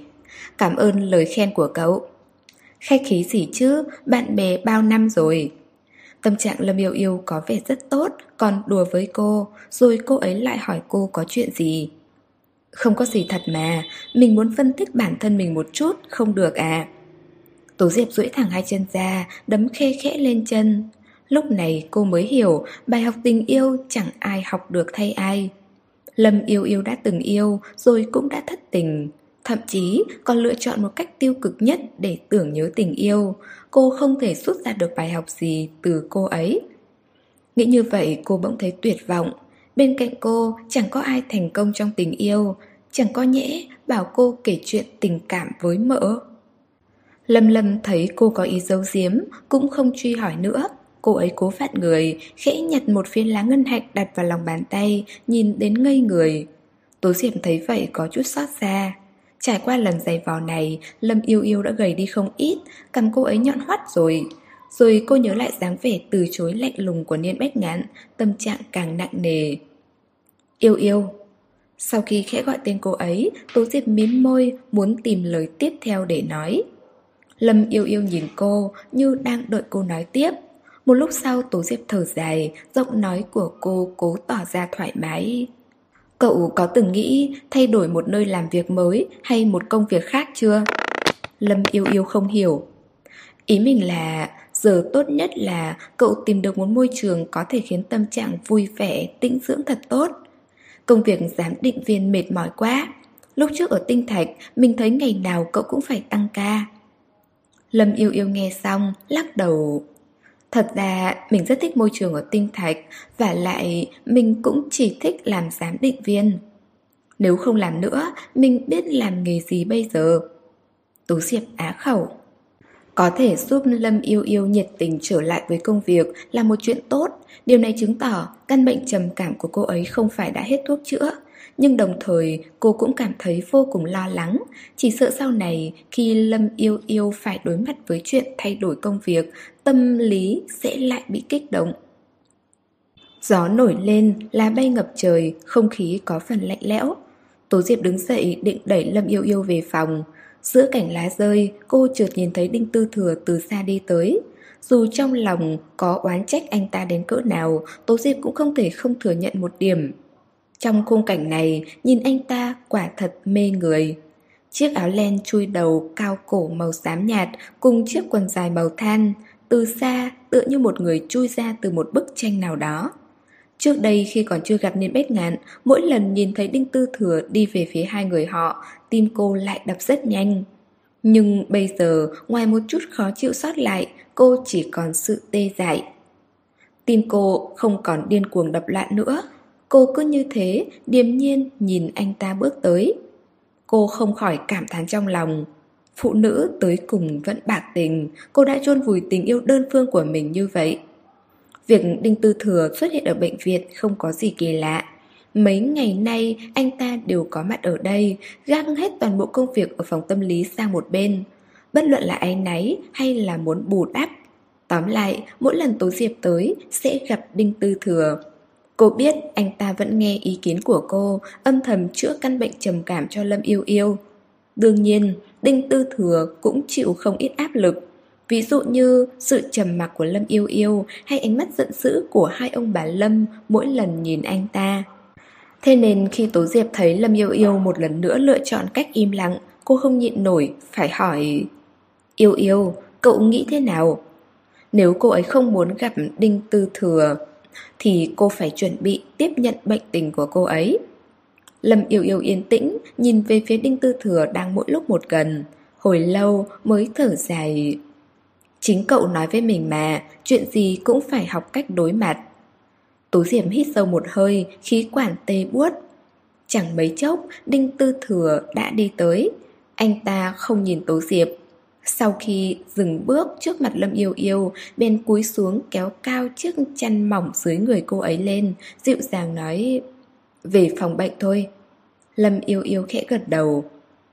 Đinh Tư Thừa đứng thẳng dậy, lúc đó ánh mắt anh ta mới dừng lại trên người Tố Diệp, giọng nói rất khẽ. Cứ giao cô ấy cho anh. Tố Diệp siết chặt tay cầm của xe lăn, mãi không chịu buông. Bình Tư Thừa ở bên, bèn giơ tay kéo xe lăn về phía mình, nhìn cô bằng ánh mắt phức tạp, rồi đẩy Lâm Yêu Yêu rời khỏi đó. Bóng hai người vẫn mỗi lúc một xa dưới cơn gió lạnh lạnh. Tố Diệp vẫn đứng đó nhìn theo họ, trong lòng cô bỗng có cảm giác không rõ ràng, có chút buồn bực, lại giống như là nghẹt thở. Cô nhẹ nhàng xoay người, ánh mắt bất giác liếc thấy bóng hình một người đàn ông đang đứng lặng dưới bóng cây ngân hạnh xa xa là Diệp Uyên. Anh ấy tới từ lúc nào cô còn chẳng biết. Có lẽ Diệp Uyên không hề hay biết cô đã phát hiện ra mình. Ánh mắt anh ấy chỉ đau đáu nhìn về phía xa, lặng lẽ dõi theo Lâm Yêu Yêu trên chiếc xe lăn. Trái tim Tố Diệp như bị con kiến cắn đốt.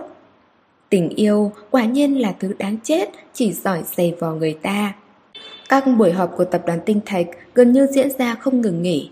Từ kế hoạch điều chỉnh sản phẩm mới tới chiến lược quảng cáo trong mùa trung thu sắp tới, từ tình hình duy trì khai thác mỏ kim cương M101 tới báo cáo đo lường, đánh giá tiêu chuẩn, trữ lượng kim cương tại mỏ M102, từ những vấn đề gặp phải trong quá trình tiến hành tuyên truyền, thu hút đầu tư cho tới việc tiếp theo tinh thạch sẽ gia nhập Bright. Niềm ích ngạn phải làm từ việc nhỏ tới việc lớn, gặp gỡ xong khách hàng lại phải họp, họp xong lại đi bàn chuyện vay ngân hàng, vay xong ngân hàng lại tới ứng vốn, rồi còn đích thân tới kiểm tra cửa hàng, kiểm tra xong tiếp tục quay về showroom D. Anh làm việc liên tục hơn 40 tiếng đồng hồ. Hứa đồng đã tính thời gian giúp anh, hai ngày trời không hề chợp mắt. Ngoài cửa sổ trời đã về đêm, ánh sáng trong phòng họp vẫn rất chói mắt. Đã 10 rưỡi đêm, đây là cuộc họp thứ 5 từ buổi chiều sau khi Niên Bách Ngạn quay về công ty. Liên tiếp 5 người phụ trách bộ phận thương hiệu nối nhau tới báo cáo nội dung công việc. Từ Tết Trung Thu cho tới lễ Noel không còn xa, đối với sản phẩm của họ, mỗi ngày lễ Tết đều là một cuộc chiến mà Niên Bách Ngạn không cho phép họ bại trận. Niên Bách Ngạn ngồi lên vị trí của chủ tịch bàn họp, vô cảm lật sở tài liệu kế hoạch được nộp lên. Đôi mắt anh đã xuất hiện những vằn đỏ, vết cào vẫn thấp thoáng ẩn hiện dưới cổ áo sơ mi màu xám trì. Hai vết rất mảnh nhưng đủ để khiến người ta có những suy luận mờ ám. Nhưng rõ ràng người đang báo cáo không dám nghĩ ngợi xa xôi. Khi thấy Niên Bách Ngạn dở tới trang thứ ba, bỗng hơi nhíu mày, giọng nói của ông ta chợt thấp đi, bắt đầu trở nên xè dặt, thận trọng. Quả nhiên một giây sau, Niên Bách Ngạn vứt thẳng tập tài liệu trước mặt người nhân viên. Giấy tờ bay rào rào khiến người ta hoảng hồn. Ông ta đờ đẫn, nói không nên câu. Niên Bách Ngạn hơi sướn người về phía trước, hai cánh tay chống lên bàn hội nghị, hai bàn tay đan vào nhau. Từ đôi mắt và hàng lông mày đều toát lên một sự bất mãn và khó chịu rất lớn. Đây là thứ anh dùng 7 ngày tăng ca để làm ra. Anh hỏi ngược lại, không la lối, bình thản như nước nhưng lại khiến người ta dùng mình một cách kỳ lạ. Người nhân viên không dám lên tiếng. Hứa đồng ngừng công việc bên cạnh, bất giác nhìn về phía Niên Bách Ngạn. Vừa nhìn, cô ấy quả thực giật mình. Anh rất ít khi thể hiện rõ ràng biểu cảm này ra trước mặt mọi người. Hôm nay anh thực sự tức giận rồi. Xin lỗi tổng giám đốc, tôi... tôi sẽ làm lại. Tôi... Anh tiếp nhận hạng mục lễ Noel. Nếu Mạnh ngạn không quan tâm tới lời giải thích của người kia mà lạnh lùng ra lệnh cho một người khác thay thế. Người đó nuốt nước bọt cải ực liên tiếp gật đầu. Anh yên tâm, tôi nhất định sẽ làm tốt. Tôi không muốn nghe mấy lời hứa hão, tôi chỉ cần nhìn thấy kết quả. Nên Mạnh ngạn không hề nể nang. Nhớ kỹ, đừng có lãng phí thời gian quý giá của tôi vào cái việc đọc mấy thứ rác rưởi. Người phụ trách lại gật đầu lia lịa. Còn người báo cáo ban đầu sắc mặt đã xám nguyết từ lâu. Lúc này Niêm Bách Ngạn mới quay sang hứa đồng. Thông báo cho bộ phận nhân sự. Dứt lời, anh đứng dậy ra khỏi phòng họp. Hứa đồng đứng dậy, trả lời sau lưng anh Vâng Cả phòng họp chìm vào bầu không khí chết chóc Khiến người ta bất an Chán ông ta đẫm mồ hôi Càng nghĩ càng cảm thấy có gì đó bất ổn Ông ta nhìn hứa đồng Lắp bà lắp bắp Trợ, trợ lý hứa Hứa đồng nhìn ông ta Ánh mắt cũng điềm đạm, trầm tĩnh Hệt như niên bách ngạn Bình tĩnh thông báo cho ông ta biết số phận của mình Sáng sớm mai mời ông tới bộ phận nhân sự làm thủ tục nghỉ việc. Gương mặt ông ta như đám cho tàn.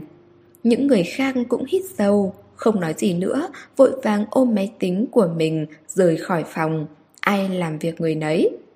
Khi hứa đồng ôm một chồng tài liệu bước vào phòng tổng giám đốc, Niêm Bách Ngạn đang dựa vào sofa, nhắm mắt nghỉ ngơi. Cô biết mấy hôm nay anh không ngủ được, nghỉ một lát mà đầu mày vẫn nhíu chặt. Cô đặt tài liệu lên mặt bàn rồi lặng lẽ đi pha cốc cà phê. Sau khi đặt lên bàn, hứa đồng có quay lại lấy một tờ hóa đơn, khẽ mở lời. Tổng giám đốc, Virtual đã gửi thư xác nhận lại, bên trên có các yêu cầu tính năng mà trước đây anh đặt hàng. Anh xác nhận lại một lần nữa xem có cần thêm hay chỉnh sửa tính năng nào không? Niên bách ngạn không mở mắt, chỉ hờ hững hỏi. Đặt hàng tính năng gì cơ? À, Hai hôm trước tôi đã đặt cho anh một bộ Virtual Constellation có thể làm di động riêng. Di động riêng gì? Hứa đồng lễ phép đáp lại như vậy tôi không phải nhận những cuộc điện thoại không nên nhận Ví dụ như của bác sĩ Tố Nên bách ngạn đột ngột mở mắt Giọng nói lộ rõ vẻ khó chịu Tôi cho phép cô làm vậy rồi à? Anh gần như là gầm lên Hứa đồng không nói thêm gì nữa, chỉ lặng im đứng sang một bên. Có thể nhận ra việc nên bách ngàn so đo không phải là chuyện điện thoại riêng. Anh cũng không nhắc lại chuyện này nữa. Trách móc hứa đồng xong, ờ, sự vẫn nộ cũng giảm đi đôi chút. Anh lại tiếp tục trầm mặc, dựa vào sofa. Qua khoảng 5-6 phút gì đó, hứa đồng mới thở dài. Anh rất ít khi nổi nóng như vậy. Anh là một cấp trên nghiêm khắc, Tất cả nhân viên trong tinh thạch không ai không biết Tổng giám đốc chẳng thân thiết với người nào bao giờ Nhưng sự khó tính của anh chỉ bộc lộ trong chất lượng công việc Chưa bao giờ anh trực tiếp thể hiện thái độ ngay tại bàn họp như hôm nay Tuy rằng có thể phương án thực sự có vấn đề, Nhưng những lần thiếu kiên nhẫn như vừa rồi, Phải nói là đếm trên đầu ngón tay. Hứa đồng ở bên cạnh anh bao nhiêu năm, Đương nhiên phát hiện ra tâm trạng bất thường, Phải nói là cực kỳ bất thường ấy. Nguyên do bắt nguồn từ hai ngày trước, Hôm đó cô vẫn tới công ty sớm như mọi ngày. Vì cô biết, tối hôm trước đó nên Bách Ngạn tự lái xe rời khỏi công ty. Thế nên ít nhiều cũng đoán ra anh đã đi đâu.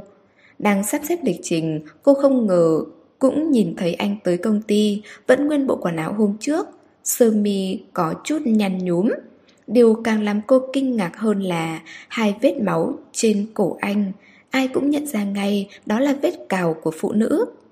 Đó là lần đầu tiên hứa đồng nhìn thấy cảnh ấy. Cô nhất thời sững sờ, nhưng thấy nét mặt anh u ám, cũng không dám nói nhiều. Sau khi anh vứt chùm chìa khóa trong tay vào phòng nghỉ, cô mới cầm chìa khóa tới bãi đậu xe. Lúc dọn dẹp xe cho anh, cô phát hiện ghế ngồi được hạ xuống, áo khoác của anh rơi xuống thảm. Nhìn như vậy là hứa đồng đã đoán được sơ bộ. Từ chiếc áo đầy nếp gấp và chiếc ghế xe được hạ xuống có thể suy ra. Anh đã ngủ trong xe cả buổi tối. Vậy thì tại sao? Cô lại nghĩ tới vết cào trên cổ và vẻ mặt nặng nề của anh. Lẽ nào hai người cãi nhau? Những ngày sau đó, anh đâm đầu vào công việc, buổi tối không dùng xe nữa. Hứa đồng biết anh chỉ ở lì trong phòng nghỉ, tâm trạng anh rất hiếm khi kích động lớn đến vậy. Thế nên hứa đồng cũng khẳng định họ đã bất đồng rồi tranh cãi. Nghĩ tới đây, hứa đồng thật sự chẳng biết làm sao. Nên Bách Ngạn luôn được phái nữ để ý tới, bên cạnh không thiếu những người phụ nữ xuất sắc. Điều kiện kinh tế và diện mạo đủ để khiến anh chỉ cần đứng một chỗ cũng khiến phụ nữ xông tới. Nhưng hứa đồng hiểu rõ tính khí của anh. Anh chẳng bao giờ nhẫn nại được với phụ nữ, nhất là với những người chủ động thân thiết. Anh chưa khi nào chủ động lấy lòng một người phụ nữ nào, càng chưa nói tới chuyện giữ người đó trong lòng. Chỉ có mình Tố Diệp. Hứa đồng đã nhìn thấy anh hết lần này tới lần khác đau khổ, hết lần này tới lần khác do dự, hết lần này tới lần khác thay đổi kế hoạch. Cô cũng được tận mắt chứng kiến tâm tình anh thất thường vì Tố Diệp. Khi anh nhìn Tố Diệp, ánh mắt sẽ vui khi cô ấy vui, đau xót khi cô ấy buồn. Thậm chí cô còn chưa bao giờ nghĩ tới chuyện anh sẽ vì Tố Diệp không mang tới tính mạng và thay cô đỡ viên đạn đó. Thật ra ban đầu cô rất phản đối anh qua lại với Tố Diệp vì anh đã kết hôn. Vậy thì chẳng nghi ngờ gì Tố Diệp chính là kẻ thứ ba. Bất luận quan hệ giữa anh và Tố Diệp như thế nào, anh quá thân thiết với Tố Diệp cũng sẽ gây nên những tin đồn không danh chính ngôn thuận. Nhưng cái ngày cô gọi vào điện thoại của Tú Diệp ở Trấn Thiên Đăng Khi nên Bách Ngạn ung dung đón lấy di động của cô ấy Nói chuyện với cô là cô đã hiểu Người đàn ông chưa bao giờ rung động trước phái nữ này Cuối cùng đã gặp được tình yêu đích thực của mình. Vì cô hiểu một người giỏi lập kế hoạch như Niên Bách Ngạn Tình yêu có lẽ nằm ngoài dự đoán của anh. Thế nên hoặc là anh không chấp nhận Nếu chấp nhận nhất định đã suy nghĩ thấu đáo. Khi cô biết Niên Bách Ngạn vì Tố Diệp mà suýt mất mạng, hứa đồng cũng hiểu số phận của hai con người ấy cả đời này sẽ phải gắn chặt lấy nhau. Trong mắt hứa đồng, lúc này đây Niên Bách Ngạn như một cậu bé thất bại. Anh có thể ung dung trước bất kỳ người con gái nào, duy chỉ có Tố Diệp là không bao giờ làm được. Nếu không, hai ngày nay sao lại tự mình hành hạ mình như vậy chứ? Anh vào phòng nghỉ ngơi đi. Hứa đồng chân thành đề nghị. Lúc đó nên Bách Ngạn mới giơ tay dây chán, ánh mắt vẫn tràn đầy mệt mỏi. Anh ngồi thẳng dậy, nhấp ngụm cà phê, rồi giơ tay về phía hứa đồng, khôi phục lại vẻ mặt bình thản. Mang tài liệu lại đây. Hứa đồng hết cách, đành làm theo, anh lật xem từng trang một. Hứa đồng tò mò hỏi, anh cãi nhau với bác sĩ Tố có phải không? Bàn tay anh hơi khựng lại giây lát, nhưng bình thường trở lại rất nhanh. Anh không trả lời, hứa đồng càng hiểu rõ. Im lặng một lúc, cô lại hỏi Anh đã ở dưới nhà bác sĩ tố cả đêm Niềm e Bách Ngạn đóng tập tài liệu lại, ngẩng đầu nhìn hứa đồng. Hứa đồng cũng không sợ, Ngược lại chỉ mỉm cười. Một lúc lâu sau, Cuối cùng Niên Bách Ngạn cũng phải đầu hàng. Lần đầu tiên anh là người cụp mắt xuống Trước cuộc quyết đấu giữa sếp và nhân viên. Anh đặt tập tài liệu lên bàn, Thở dài. Tôi cảm thấy cần phải điều cô đi chỗ khác rồi đấy. Hứa đồng bật cười. Chưa bao giờ cô dám tùy tiện trước mặt anh như vậy. Niên bách ngạn nhìn dáng vẻ của cô, Tâm trạng cũng thoải mái hơn đôi chút, Khẽ nhướng mày. Vẫn còn cười được. Sau khi tôi bắt buộc phải cùng anh làm việc Hơn 40 tiếng đồng hồ, Vui vẻ chút cũng là chuyện bình thường mà. Hứa đồng mím môi, Thông minh đặt tài liệu về vị trí cũ. Cô biết giờ này anh chẳng xem được gì nữa cả. Sự thỏa hiệp của anh đã ngầm cho phép cô can dự. Lần đầu tiên hứa đồng nói chuyện cá nhân với Niên Bách Ngạn. Niên Bách Ngạn cũng hiểu, mệt mỏi gật đầu. Có lúc Tố Diệp nói năng giống hệt cô. Tính cô ấy gay gắt nhưng lại được lòng người khác. Thật lòng bà nói tôi rất quý cô ấy. Cô ấy ư? Niên Bách Ngạn hử khẽ Nhưng nhắc tới Tố Diệp Đôi mắt anh mới có chút dịu dàng. Cô ấy là đồ điên Đồ điên chính hiệu. Hứa đồng nghe ra được sự bỏ qua và cưng chiều trong giọng nói của anh, cũng nhân cơ hội đó tìm cho anh một lối thoát. Vì thế, anh không yên tâm về cô nhóc điên đó rồi. Tuy rằng giận dữ, nhưng anh vẫn ở dưới nhà người ta cả đêm. Niên bách ngạn im lặng. Tối đó, đúng là anh vô cùng tức giận. Chưa có người phụ nữ nào lại dám to tiếng quát tháo trước mặt anh như vậy. Thậm chí còn nhắc tới cả chuyện văn giai. Khi anh phẫn nộ quay về xe, đang chuẩn bị lái đi thì chợt nhớ tới Lâm Yêu Yêu. Người ta bảo gần mực thì đen, anh bỗng lo sợ. Lỡ như cô gái điên rồ đó bị lây nhiễm việc làm của Lâm Yêu Yêu thì sao? Anh ngồi trong xe, do dự một lúc lâu, càng nghĩ sống lưng càng lạnh toát. Thế là anh định quay lại xem cô thế nào. Ai ngờ vừa tới ngã rẽ, anh bỗng thấy Tố Diệp lẹt xoẹt đôi dép, tóc tai bù xù, đi xuống nhà. Suy nghĩ đầu tiên trong đầu anh là, cô đi tìm anh. Nhưng chớp mắt, đã thấy tú Diệp vừa khóc, vừa ôm bức tranh thêu đó quay vào. Giây phút ấy, anh vừa tức, vừa chẳng biết làm sao. Quay trở về xe, anh cũng đắp áo ngủ, chẳng đi nữa.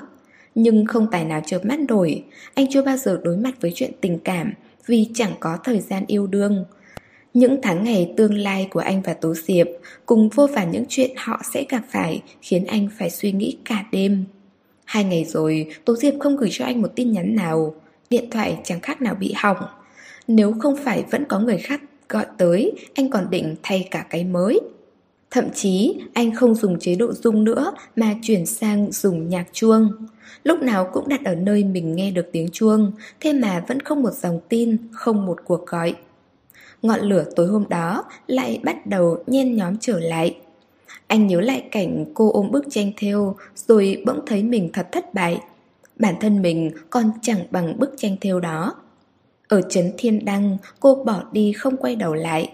Tới Nam Phi, cô lại tự động xếp hành lý rời đi. Hai ngày nay anh suy nghĩ, có phải mình chiều cô quá rồi không? Cho tới tận bây giờ, liệu... Cho tới tận bây giờ, liệu có anh hay là không có anh trong cuộc đời cô có gì khác nhau? Niên bách ngạn rất ghét cảm giác này, cảm giác bị một người con gái dắt mũi. Đến cả lúc đọc tài liệu cũng chỉ nhìn thấy bóng hình cô. dáng vẻ lúc cô hét lên sau lưng anh rồi khi nước mắt tèm lèm cũng quyết không chịu thua. Hứa đồng thấy anh trầm tư cũng không vội lên tiếng. Một lúc sau nên bách ngạn cất lời, bất ngờ hỏi Cô đã yêu bao giờ chưa? Hứa đồng không ngờ anh lại hỏi vậy, ngừng đầu xây lát. Tôi phải có thời gian để yêu mới được chứ. Thái độ oán trách rõ ràng. Niêm Bách Ngạn nghe ra, cười khó xử, cũng không dằn vặt câu hỏi vừa rồi nữa, mà chỉ vào chiếc ghế bên cạnh. Cô ngồi xuống đi đã, có một chuyện tôi cần cô làm. Hứa đồng đi tới, ngồi xuống chiếc ghế bên cạnh. Tôi cần cô tìm khúc nghệ. Sau đó thì sao ạ? Sau đó tôi sẽ kết thúc quan hệ hôn nhân với Diệp Ngọc Anh đáp thẳng thắn, hứa đồng đờ ra Tôi chưa kể với cô chuyện của tôi và Diệp Ngọc Niềm Bách Ngạn bình tĩnh nói Tôi và cô ấy cần dùng hình thức ly hôn để tuyên bố với bên ngoài chuyện hôn nhân chấm dứt. Chuyện này có lợi cho tinh thạch, cả tôi và cả cô ấy. Hứa đồng nhận ra một chút đầu mối do sự hỏi Ý của anh là Tôi và cô ấy chỉ là hôn nhân giả Hứa đồng cũng đã nghĩ tới khả năng này Nhưng vẫn có chút nghi ngờ Hứa đồng Chuyện này tôi cần cô giúp tôi hoàn toàn Đương nhiên, ý tôi muốn nói tới cách có thể đảm bảo cho tôi và Diệp Diệp. Tôi không muốn chờ đợi nữa, Diệp Diệp cũng không đợi được. Trong chuyện ly hôn này, tôi bắt buộc phải chuẩn bị đầy đủ mới có thể bảo vệ Tố Diệp, tránh bị tổn thương. Hứa đồng nghe xong, bên gật đầu. Anh yên tâm, bất cứ chuyện gì tôi cũng không phản đối, tôi đứng về phía anh. Cảm ơn cô. Niên Bách Ngạn chân thành nói. Hứa đồng khẽ cười. Sau khi giải quyết xong chuyện này, cô cũng mau chóng lấy chồng đi. Nếu không tôi toàn coi cô là đàn ông để sai bảo thôi. Hiếm khi thấy anh trêu đùa, hứa đồng nhịn cười. Tôi sẽ cố gắng.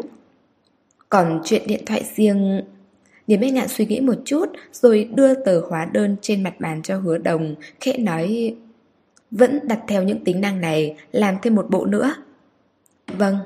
Lúc đó hứa đồng mới cảm thấy yên tâm Ông chủ kim lại tới, nhưng lần này ông ta không đeo vàng rắt bạc nữa, trên người mặc bộ quần áo công sở vô cùng giản dị, trên cổ ông ta cũng không còn dây chuyền vàng, giơ tay ra cũng không thấy đồng hồ và nhẫn vàng đâu nữa, vì thế ánh sáng xung quanh ông ta cũng không còn mãnh liệt như mọi lần.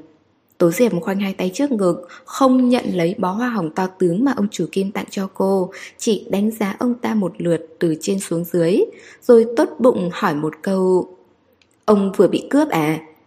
Không còn đeo những thứ chói mắt ừ, ấy theo người nữa, ông chủ Kim trông cũng thân thiện hơn một chút, chỉ có điều diện mạo cô thực sự không dám tâng bốc nhiều. Tố Diệp biết những người đàn ông ở tầm tuổi này không biết kết hợp quần áo cho lắm. Vì thế cô cũng thông cảm phần nào. Vừa nhìn đã biết bộ quần áo đó được làm bằng chất liệu tốt, giá cả có lẽ không hề phải chăng. Thế nhưng mặc lên người ông ta khiến chúng kịch cỡm như quần áo đi ăn trộm về vậy. Quan trọng là cách phối màu, quần áo đồng bộ màu be đậm, nhưng dưới chân lại đi đôi giày thể thao màu da cam. Đúng vậy, bây giờ rất nhiều thanh niên trẻ trung thích đi giày thể thao mặc đồ công sở. Nhưng ở tầm tuổi của ông ta thì... Ông chủ Kim tươi cười. Ông ta vừa cười, càng khiến Tố Diệp bất ngờ. Cả cái miệng đầy răng vàng bay đâu mất, chỉ còn lại những chiếc răng trắng bóc. Thậm chí nó còn trắng sáng, thẳng hàng hơn cả diễn viên Hàn Quốc. Cô kinh hãi chỉ vào răng ông ta. Răng của ông... Đây là lớp dán tốt nhất và mỏng nhất thế giới hiện giờ. Chẳng phải em nói không thích những người khoe khoang sao? Thế nào, hình tượng hôm nay của tôi ổn chưa? Tố Diệp sầu não, thật sự thấy hối hận vì đã không ở lại trên tầng thảo luận thêm một chút nữa với Phương Bội Lôi về đề tài thôi miên. Những người xung quanh đều nhìn họ bằng ánh mắt hiếu kỳ, rõ ràng là đang đợi chờ vui. Cô thực sự không thể nhẫn nhịn thêm được nữa, thấp giọng nói... Hai chúng ta không có cơ hội, tôi không thích mẫu người như ông, ông hiểu chứ? Tình cảm có thể từ từ bồi đáp mà, lâu dần em sẽ yêu tôi thôi. Bác sĩ Tố, chỉ cần em chịu theo tôi, cổ phần, sản nghiệp đứng tên tôi đều sẽ chia cho em một nửa. Của tôi chính là của em, em muốn tiêu xài gì cũng được. Đầu Tố Diệp đau nhức nhưng cũng chẳng hơi đâu to tiếng với ông ta, cô bèn thẳng thừng trả lời. Xin lỗi ông, tôi không thể đồng ý được, tôi đã kết hôn rồi. Á! ông chủ kim sững sờ, lập tức lắc đầu. Tôi không tin, em đâu có đeo nhẫn cưới. Ai quy định kết hôn là nhất định phải đeo nhẫn cưới? Tú Diệp hỏi ngược lại. Tóm lại một câu thôi, ông và tôi không duyên không phận, ông đừng lãng phí thời gian vào tôi nữa. Nói rồi cô quay người bỏ đi. Ông chủ Kim bất ngờ chạy tới trước mặt, chặn đường cô. Đừng có lừa gạt tôi, tôi đã dò la tin tức cả rồi, em vẫn còn độc thân. Tôi kết hôn bí mật không được à? Vậy được, chồng của em là ai? Tố Diệp nhíu mày. Không trả lời được, tức là em đang nói dối. Anh ấy là Niên... Vừa thốt ra được một chữ, cô liền dừng lại đột ngột. Có những lời không thể nói bừa, nếu không sau này sẽ gặp phải nhiều phiền phức. Ông chủ Kim thấy cô ấp úng, mãi không nói nổi cái tên, bên cười. Niên gì cơ, không nói ra được có phải không, còn dám bảo không trả lời qua loa để lừa tôi. Chồng cô ấy chính là tôi, người ngày nào cũng thích dính lấy cô ấy đây. Một giọng nói bất chợt vang lên sau lưng, Tố Diệp còn chưa kịp phản ứng lại, bàn tay của người đàn ông đã vắt ngang, khóa chặt lấy vai cô một cách mạnh mẽ. Cô quay đầu, nhìn thẳng vào đôi mắt cười tít của kỳ đông nham. Trời đất ạ, sao anh ta cũng tới đây chứ? Ông chủ kim nhéo mắt, anh là... Trông hơi quen quen. Kỳ đông nham sơ tay ra trước mặt ông ta. Anh Kim Đại Trung có phải không? Hân hạnh hân hạnh, cứ gọi tôi là kỳ đông nham là được rồi. Tố Diệp nghiến răng, tên này cũng khách khí đây chứ. Ông chủ Kim vừa nghe tên anh đã bàng hoàng, đập mạnh vào đầu, lập tức nhớ ra. Kỷ thị, hổ thẹn, hổ thẹn. Ôi chào, hóa ra đây chính là anh Kỷ. Ông chủ Kim vội vàng giơ hai tay ra bắt tay với kỳ Đông Nham. Kỳ Đông Nham vốn chẳng muốn trò chuyện gì với ông ta, chẳng qua là ngồi trong xe, nhìn thấy Tố Diệp mãi không dứt được cái gã đàn ông phiền phức đó, anh ta mới phải ra tay giúp đỡ. Đương nhiên trước khi giúp đỡ, nhân tiện cũng đã điều tra luôn về con người này. Để xem rốt cuộc có bao nhiêu tài sản mới dám bỏ qua tất cả hình tượng để theo đuổi một cô gái trông còn trẻ hơn mình những hai chục tuổi. Vừa điều tra ra, đã ra ngay lập tức. Kim Đại Trung trong tay đúng là cũng có hai ba công ty ra dáng. Thần ngại quá, anh không phiền trả bác sĩ tố lại cho tôi chứ. Kỳ Đông Nham cười vô cùng hòa nhã. Ông chủ Kim đờ đẫn mấy giây, khó khăn lắm mới lúng búng nói Hai người... Chính xác. Kỳ Đông Nham ôm chặt Tố Diệp, vẫy tay về phía ông chủ Kim. Tạm biệt ha. Ông chủ Kim tuy không cam tâm, nhưng cũng không thể đuổi theo được. Kỳ thị là một doanh nghiệp lớn, ông ta nào dám đắc tội. Cộng thêm việc tay kỳ đông nham này vừa đến đã gọi thẳng tên mình ra như vậy, xem ra phải chuẩn bị trước rồi mới tới. Kỳ đông nham, anh bảo có phải điện thoại của tôi bị hỏng rồi không? Ngồi trên bàn ăn, Tô Diệp cầm dĩa, nhưng ánh mắt cứ nhìn chằm chằm vào di động, giọng oán trách. Kỳ Đông Nham liếc nhìn cô rồi xiết điện thoại của mình ra, anh nhập vào một dãy số, Chẳng mấy chốc, chiếc di động trước mặt Tố Diệp kêu lên. Tên của Kỳ Đông Nham nhấp nháy trên màn hình, Tố Diệp bền tắt máy, thở dài.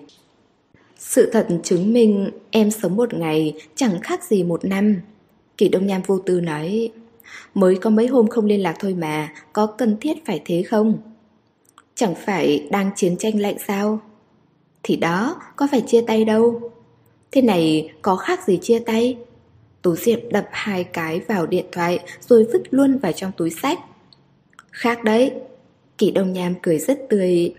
Chia tay rồi thì anh ta thành người cô đơn, còn trước mặt em là một cảnh đẹp. Nói nhăng nói quậy.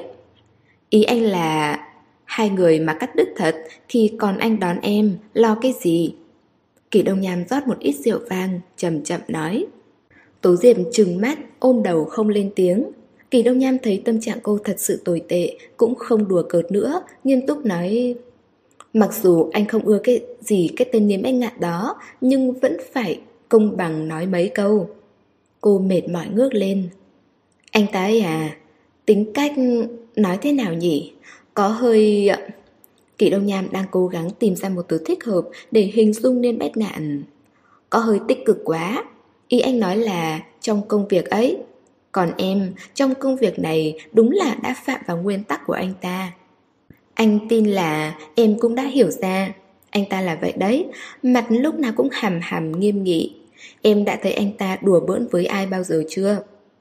Dọc đường, Tố Diệp cứ thơ thần, tận tới khi Kỳ Đông Nham kéo cô lên xe, cô mới hoàn hồn.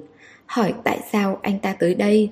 Kỳ Đông Nham nói là dạo qua xem số mình co ăn may có được mời cô một bữa cơm hay không. Tố Diệm cũng không đáp lại, anh ta nhìn ra cô không được vui, lại hỏi cô đã xảy ra chuyện gì. Mấy ngày nay Tố Diệp rất bức bối, cô bèn kể hết tất cả mọi chuyện cho Kỳ Đông Nham.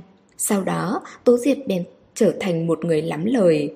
Đầu tiên kể lể nên bách ngạn cương quyết ra sao, khó khăn thế nào, rồi mới tới là mình chịu bao tuổi hơn. Cuối cùng cũng lôi luôn cả kỳ đông nham vào chịu trận, trách móc đàn ông không biết thông cảm cho phụ nữ. Nghe xong mấy lời của kỳ đông nham, Tố Diệp mím chặt môi, ăn miếng thịt bò cũng chẳng thấy ngon miệng. Anh ấy cũng không phải là quá nghiêm túc, chỉ không nói tình người thôi. Nghe em miêu tả như thế, anh đoán chắc là anh ta giận thật rồi.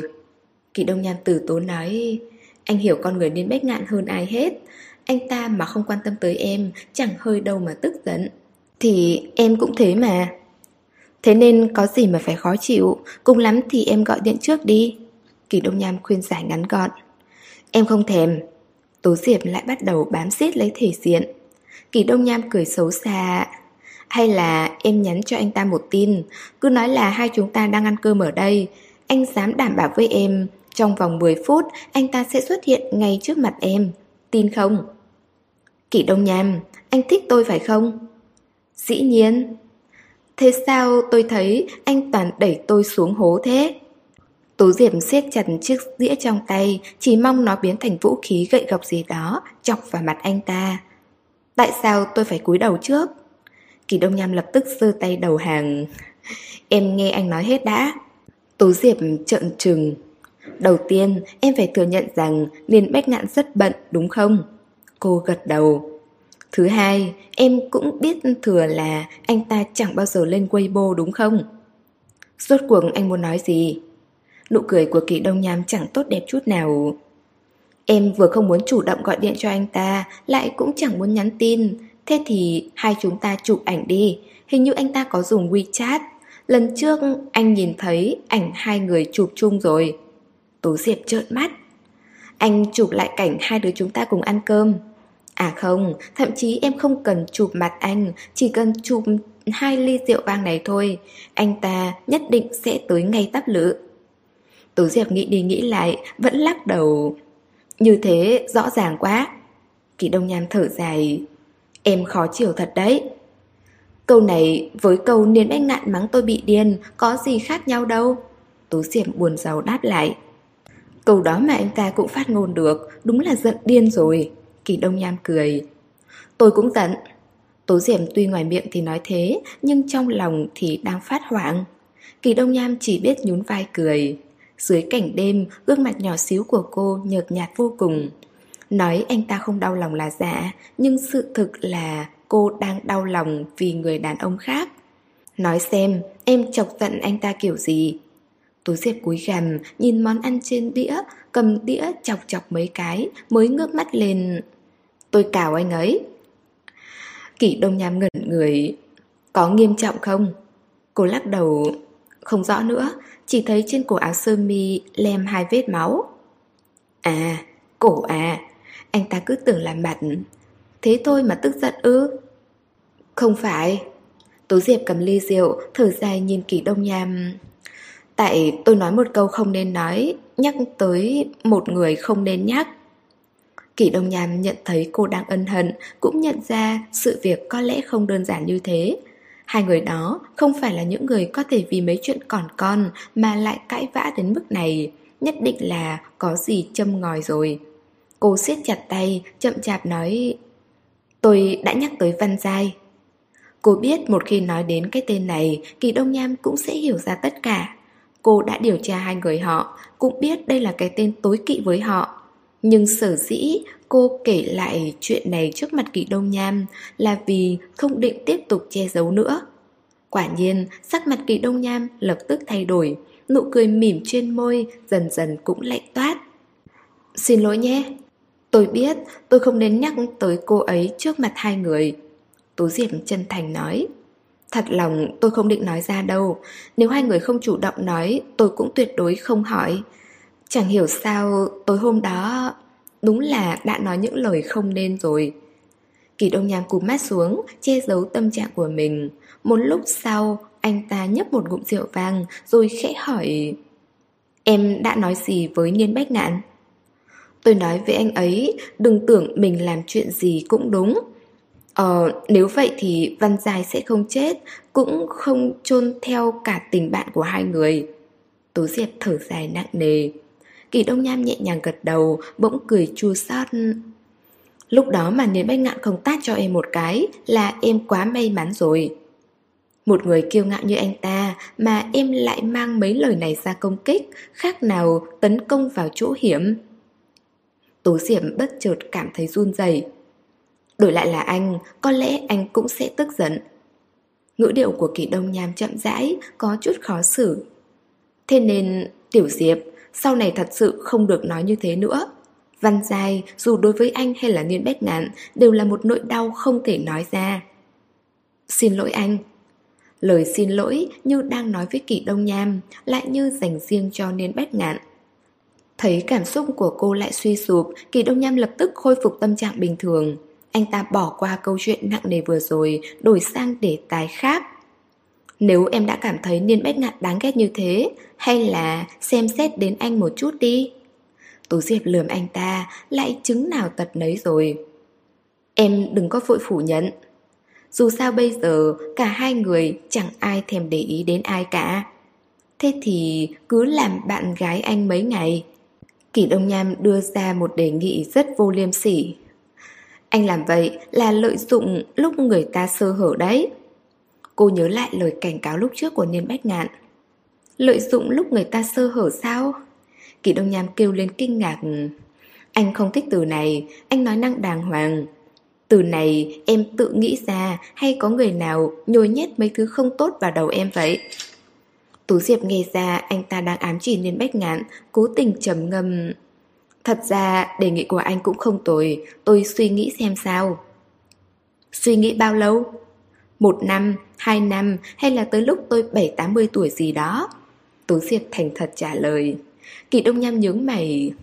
Cả đời này anh cũng sẽ kết thù với nhân Bách Ngạn. Anh ta không những cướp kim cương của anh mà còn cướp cả người phụ nữ của anh nữa. Tôi là người phụ nữ của anh khi nào? Chẳng phải anh quen em trước anh ta sao? Tố Diệp xua tay. Tôi còn ngủ cùng giường với anh ấy trước khi gặp anh. Em ăn nói tổn thương người khác thật đấy. Thế nên anh ấy mới mắng tôi là kẻ điên. Nói rồi gương mặt cô lại nhúng chút buồn thương. Kỳ Đông Nham thấy vậy lập tức nói Anh ta mới thần kinh thì có, mặc kệ anh ta.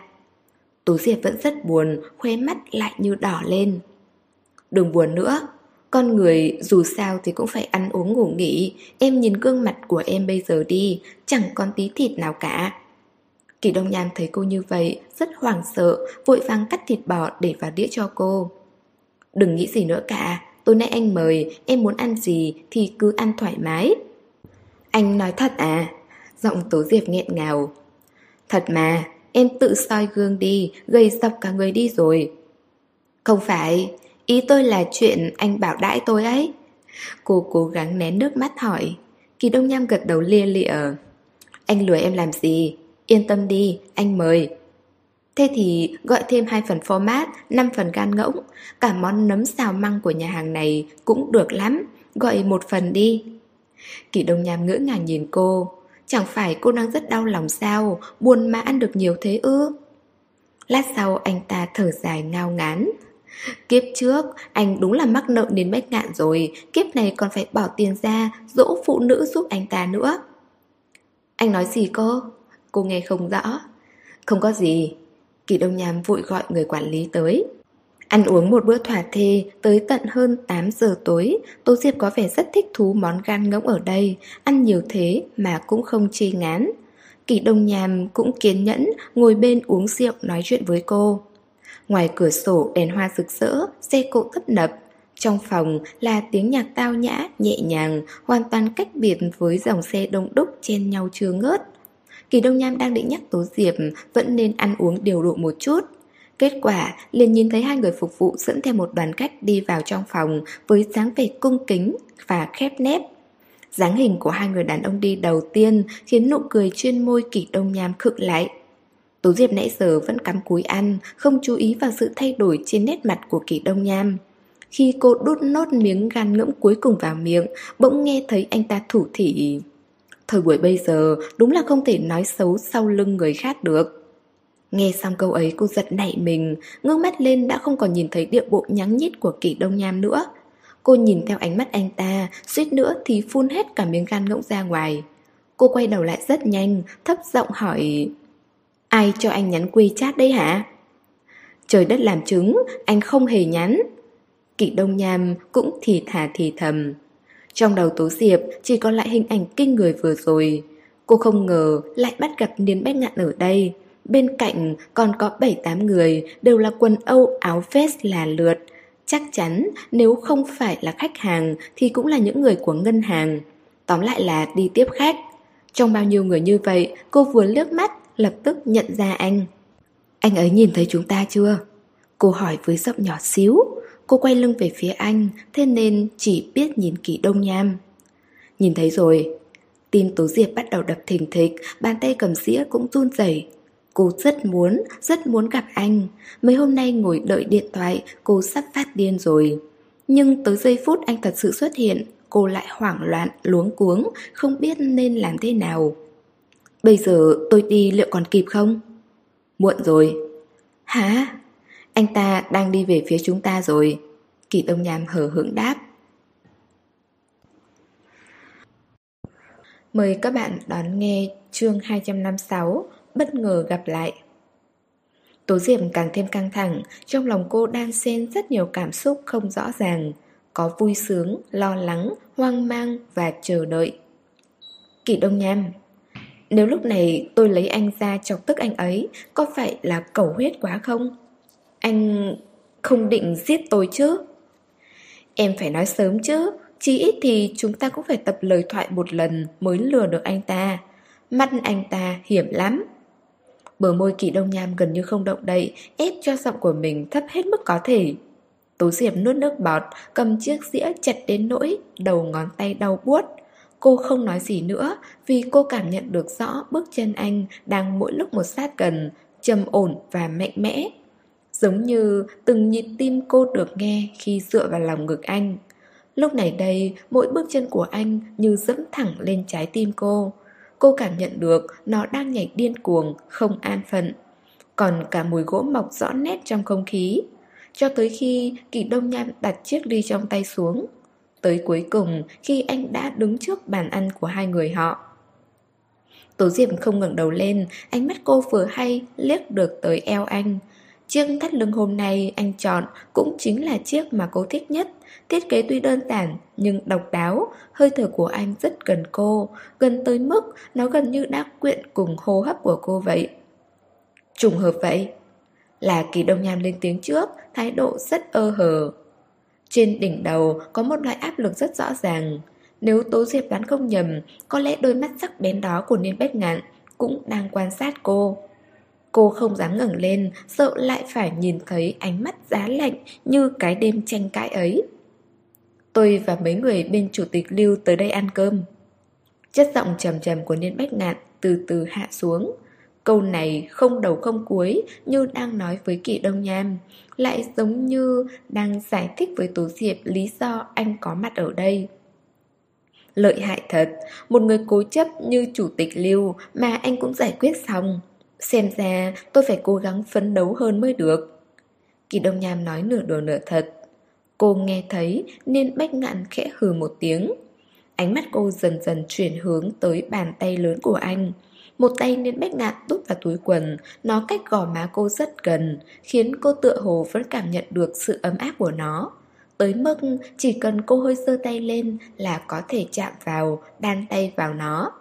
Tiếc là cô không biết tâm tư của anh thế nào.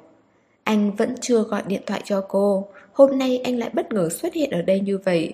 Cô sợ mình lại thất bại Sợ sự lạnh lùng như hai người xa lạ của anh. Cũng giống như bây giờ vậy, Hơi thở ấy vẫn quen thuộc, Giọng nói ấy vẫn thân quen. Nhưng anh chỉ nói với Kỳ Đông Nham, Điềm nhiên như chưa từng quen biết cô. Có lẽ anh vốn không muốn tha thứ cho cô. Còn cô cũng không thể nào cúi đầu, Hạ thấp lòng kiêu hãnh của mình trước mặt một người khác. Dù rằng nãy giờ cô vẫn cúi đầu. Ngồi xuống làm một ly chứ Kỳ Đông Nham đột ngột nói một câu. Làm cho Tố Diệp ngồi đối diện thót tim. Trên đỉnh đầu là sự im lặng đến nghẹt thở, rất lâu mới nghe thấy anh trả lời Tôi không ngồi được, phải đi bàn chuyện vay vốn đây. Tim Tố Diệp thắt lại, cô nghe ra được chút manh mối trong lời nói của anh Là tự cô suy diễn hay sự cảm của cô chính xác. Sao cô cảm thấy anh đang muốn nói với mình giờ anh rất bận Nên không thể ở bên cạnh cô được. Nhất định chỉ là cô tự suy diễn thôi, chắc chắn là thế. Kỳ Đông Nham ồ lên một hơi dài. Bánh hoa quế ở nhà hàng này nổi tiếng nhất Bắc Kinh Cứ gọi ăn tùy thích, hóa đơn tôi thanh toán. Nếu Bách Ngạn một lần nữa lên tiếng Câu trước và câu sau hình như chia ra nói. Kỳ Đông Nham cười khẩy Thế là tôi tiết kiệm được một khoản rồi. Niên Bách Ngạn nghe xong không đi ngay mà vẫn đứng bên cạnh cô Khiến cô không còn dám thở mạnh. Thật ra cô rất nhớ anh Nhớ đến đau nhói con tim. Mấy giây sau Giọng anh vang lên Trung thu này về nhà họ Diệp ăn cơm. Kỳ Đông Nham đứng đối diện không đáp lại Tú Diệp bên này cũng lặng im. Bỗng nhiên, Niên Bách Ngạn rút tay ra khỏi túi quần, sốt ruột gõ xuống trước mặt cô hai tiếng. Thanh âm rất lớn khiến cô giật mình, cuối cùng cũng ngẩng lên nhìn anh. Giây phút nhìn thẳng vào mắt anh, sống mũi cô trượt cay cay. Anh trao mày, vẫn là nét mặt nghiêm nghị. Chẳng hiểu sao cô có cảm giác anh gầy đi. Liệu có phải vì ánh đèn của nhà hàng không? Những góc cạnh trên gò má anh lộ rõ, đôi mắt tối đen ấy vẫn đầy khó hiểu. Chiếc cằm vuông kết hợp với bờ môi mỏng tạo thành một sự uy nghiêm. 12 giờ trưa, nhất định phải tới. Lần này, Niên Bách Ngạn đã thực sự nhìn vào cô, nói rõ ràng từng chữ một. Đôi mắt anh sâu như biển lớn, cô nhìn mãi. Đau lòng đấy, nhưng lại không nỡ rời đi, chỉ còn lại nét mặt đờ đẫn.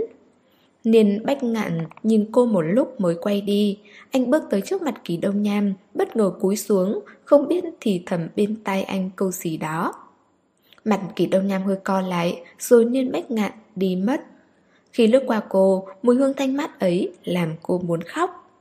Ngón tay cô khẽ động đậy đôi chút Vậy mà cuối cùng vẫn không níu được vạt áo anh. Sau khi Niên Bách Ngạn cùng đám người đó đi vào phòng VIP Tố Diệp mới lặng lẽ cúi đầu. Lung tiếp tục cầm dao dĩa lên, cô phải cắn chặt môi mới ngăn được nước mắt không rơi.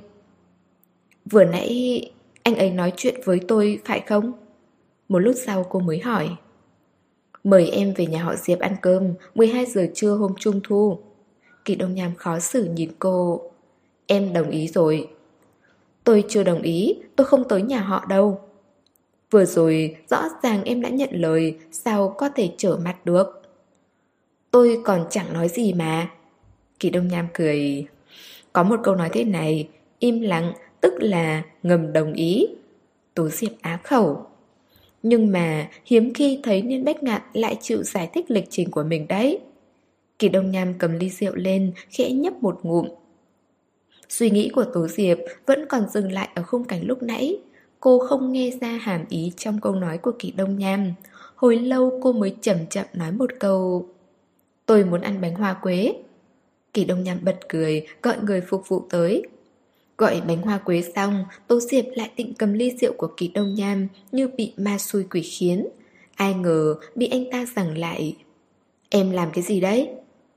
Bánh hoa quế, uống với rượu vàng Đây là rượu của anh. Thế để tôi rót ly khác. Tố Diệp cầm một chiếc ly không lên, Vẫn bị Kỳ Đông Nham đoạt lại. Lại sao nữa? Để anh gọi cho em một chút nước ấm, Ăn với bánh hoa quế rất hợp. Kỳ Đông Nham khẽ mỉm cười. Kỳ Đông Nham, Tiền anh có phải trả đâu, Uống chút rượu thôi mà, Anh sót cái gì chứ? Cô tỏ ra khó hiểu. Kỳ Đông Nham đưa ra một lý do vô cùng hợp lý. Cũng phải có người lái xe chứ, Anh đã uống rượu rồi Và anh không muốn thuê người lái. Tố Diệp nhíu mày, Cái con người gì vậy?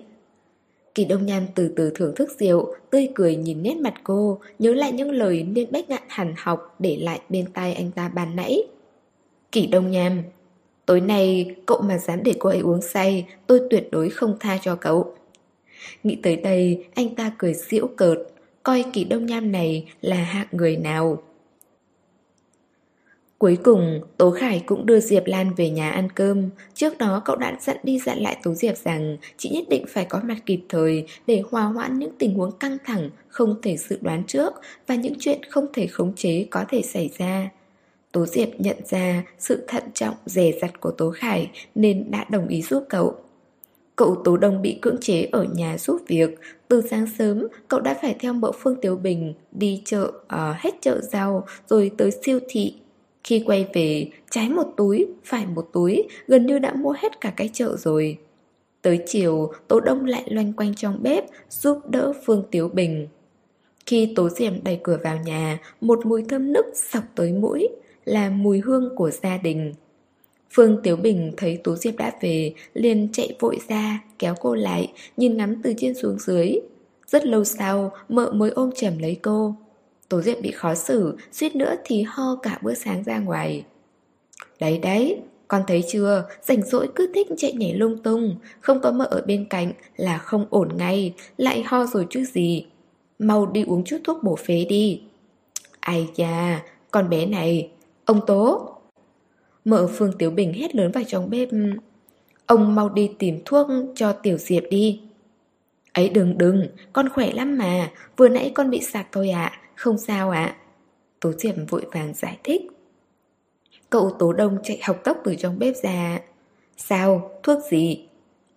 Ây da, không có gì ạ, mợ lo lắng quá rồi. Tố Diệp ôm chặt lấy cả hai người, trong lòng cảm thấy ấm áp. Con làm mợ sợ chết khiếp. Phương Tiểu Bình nói, rồi khóe mắt cay xè. Tố Diệp thông minh, thấy vậy vội hứa. Mợ yên tâm, sau này con tuyệt đối không nói là đi nữa. Vậy mới phải chứ. Phương Tiểu Bình đến lúc đó mới yên tâm.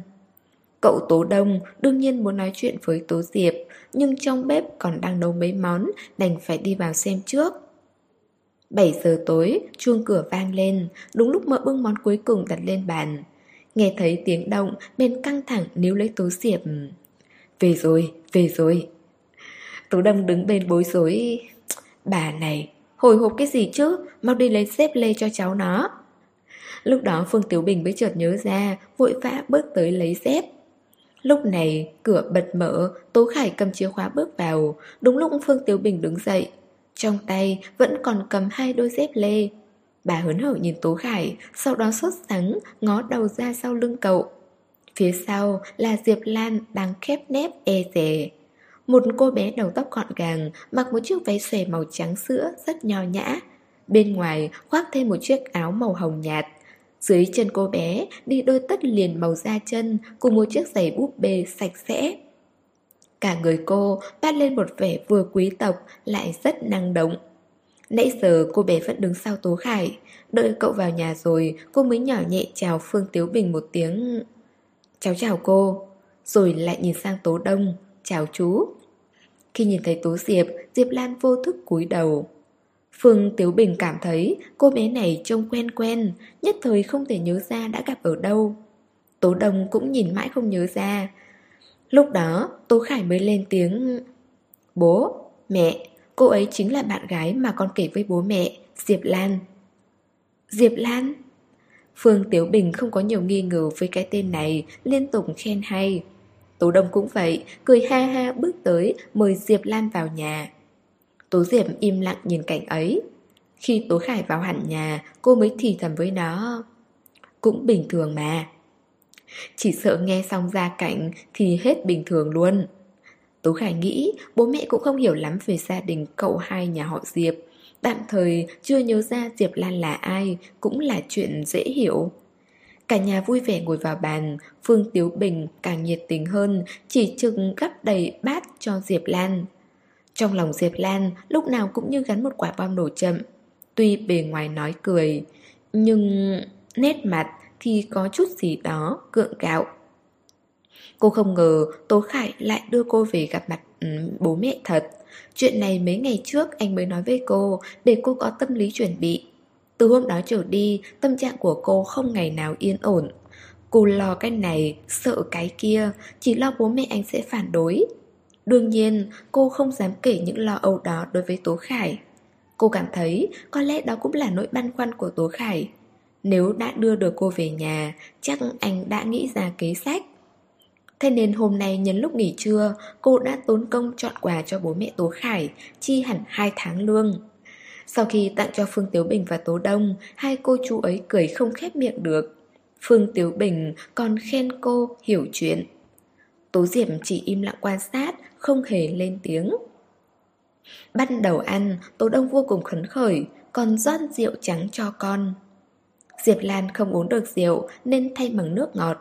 Cả nhà ăn uống cũng rất hòa thuận, cho tới khi Phương Tiếu Bình kéo tay Diệp Lan, ánh mắt ngập tràn ý cười chồng Lan Lan này xinh quá đi thôi, đúng là một đôi trời sinh với Tiểu Khải của chúng ta đấy.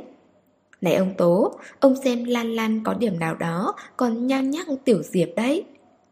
Đó là vì Tố Khải nhà chúng ta giống Tiểu Diệp, Lan Lan lại thân thiết với Tiểu Khải, đây người ta gọi là tướng phu thê. Xem ra Tố Đông rất vui, nói chuyện còn bắt đầu đùa giỡn, Diệp Lan dè dặt, liếc nhìn Tố Khải, ánh mắt lo lắng. Lan Lan à, cháu và Tiểu Khải quen nhau bao lâu rồi? Phương Tiểu Bình bắt đầu quan tâm, dò hỏi. Diệp Lan liếm môi... Dạ, cũng chưa lâu lắm ạ. Phương Tiểu Bình cười, vỗ vỗ tay cô. Lâu rồi cháu sẽ biết, Tiểu Khải rất xuất sắc, tìm được người đàn ông như nó làm chồng, nó sẽ yêu thương cháu cả đời. Diệp Lan đỏ mặt. Mợ à, có cần khen con trai đến mức đó không? Tố Diệp cắt một miếng cá, nhẹ nhàng nhai trong miệng. Phương Tiếu Bình nhìn về phía Tố Diệp. Khi nào cháu tìm được một nửa của mình, dẫn về cho mợ xem mặt, mợ sẽ tâng cháu lên tận trời. Tố Diệp cười, Tố Khải và Diệp Lan cũng ngó về phía cô, cả ba người đều biết rõ mọi chuyện, nên bỗng nhiên ai cũng ngượng ngập.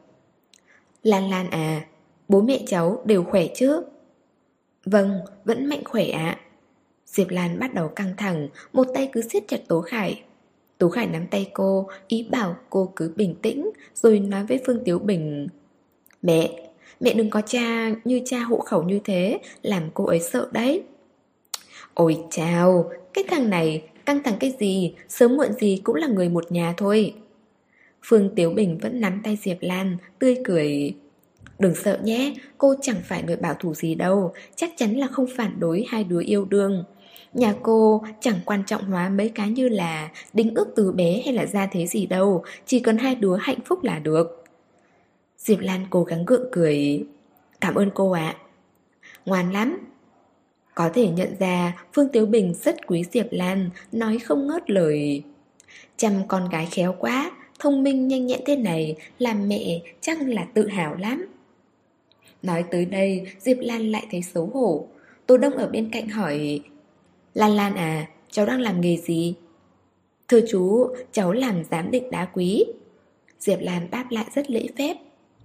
Giám định đá quý à, công việc tốt đó, Thế thì cháu mau về làm con dâu cô chú thôi Có cháu rồi cô đúng là nhặt được vàng rồi Phương Tiếu Bình vừa nghe đã sung sướng Tố Khải mỉm cười nhìn Diệp Lan Diệp Lan ngược lại càng cảm thấy bất an Thế bố mẹ cháu thì sao? Họ làm nghề gì? Phương Tiếu Bình lại hỏi Cuối cùng cũng hỏi tới trọng điểm Thực ra Diệp Lan hoàn toàn có thể trả lời Bố cô làm kinh doanh Còn mẹ cô thường ngày ở nhà nội trợ cũng hay tham gia một số hoạt động từ thiện công ích. Nhưng nói ra đến miệng mà không sao tốt lên được. Tố Khải ngừng đũa, nắm chặt tay Diệp Lan, nhìn về phía bố mẹ, ánh mắt anh trở nên nghiêm túc. Tố Diệp nhìn thấy dáng vẻ của nó, cũng biết là tiếp đây nó định làm gì. Diệp Lan vô thức dựa sát vào Tố Khải, như thiếu đi cảm giác an toàn. Bố, mẹ, Tố Khải lên tiếng. Con phải nói rõ ràng với bố mẹ, mong bố mẹ chuẩn bị tâm lý. Tố Đông nhận ra sự nghiêm túc của Tố Khải, ông cũng dừng lại, còn Phương Tiểu Bình thì cười nói Cái thằng này làm gì mà nghiêm nghị thế hả? Bố, mẹ, con thật lòng yêu Lan Lan.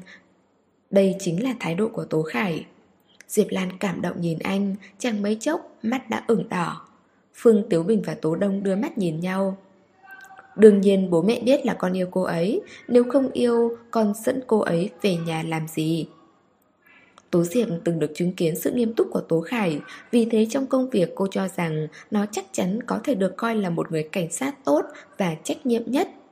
Với độ tuổi của Tố Khải, có thể nhẫn nhịn làm gián điệp ở bên biên giới Vân Nam bao nhiêu năm nay, liều mạng trà trộn và tổ chức buôn bán ma túy.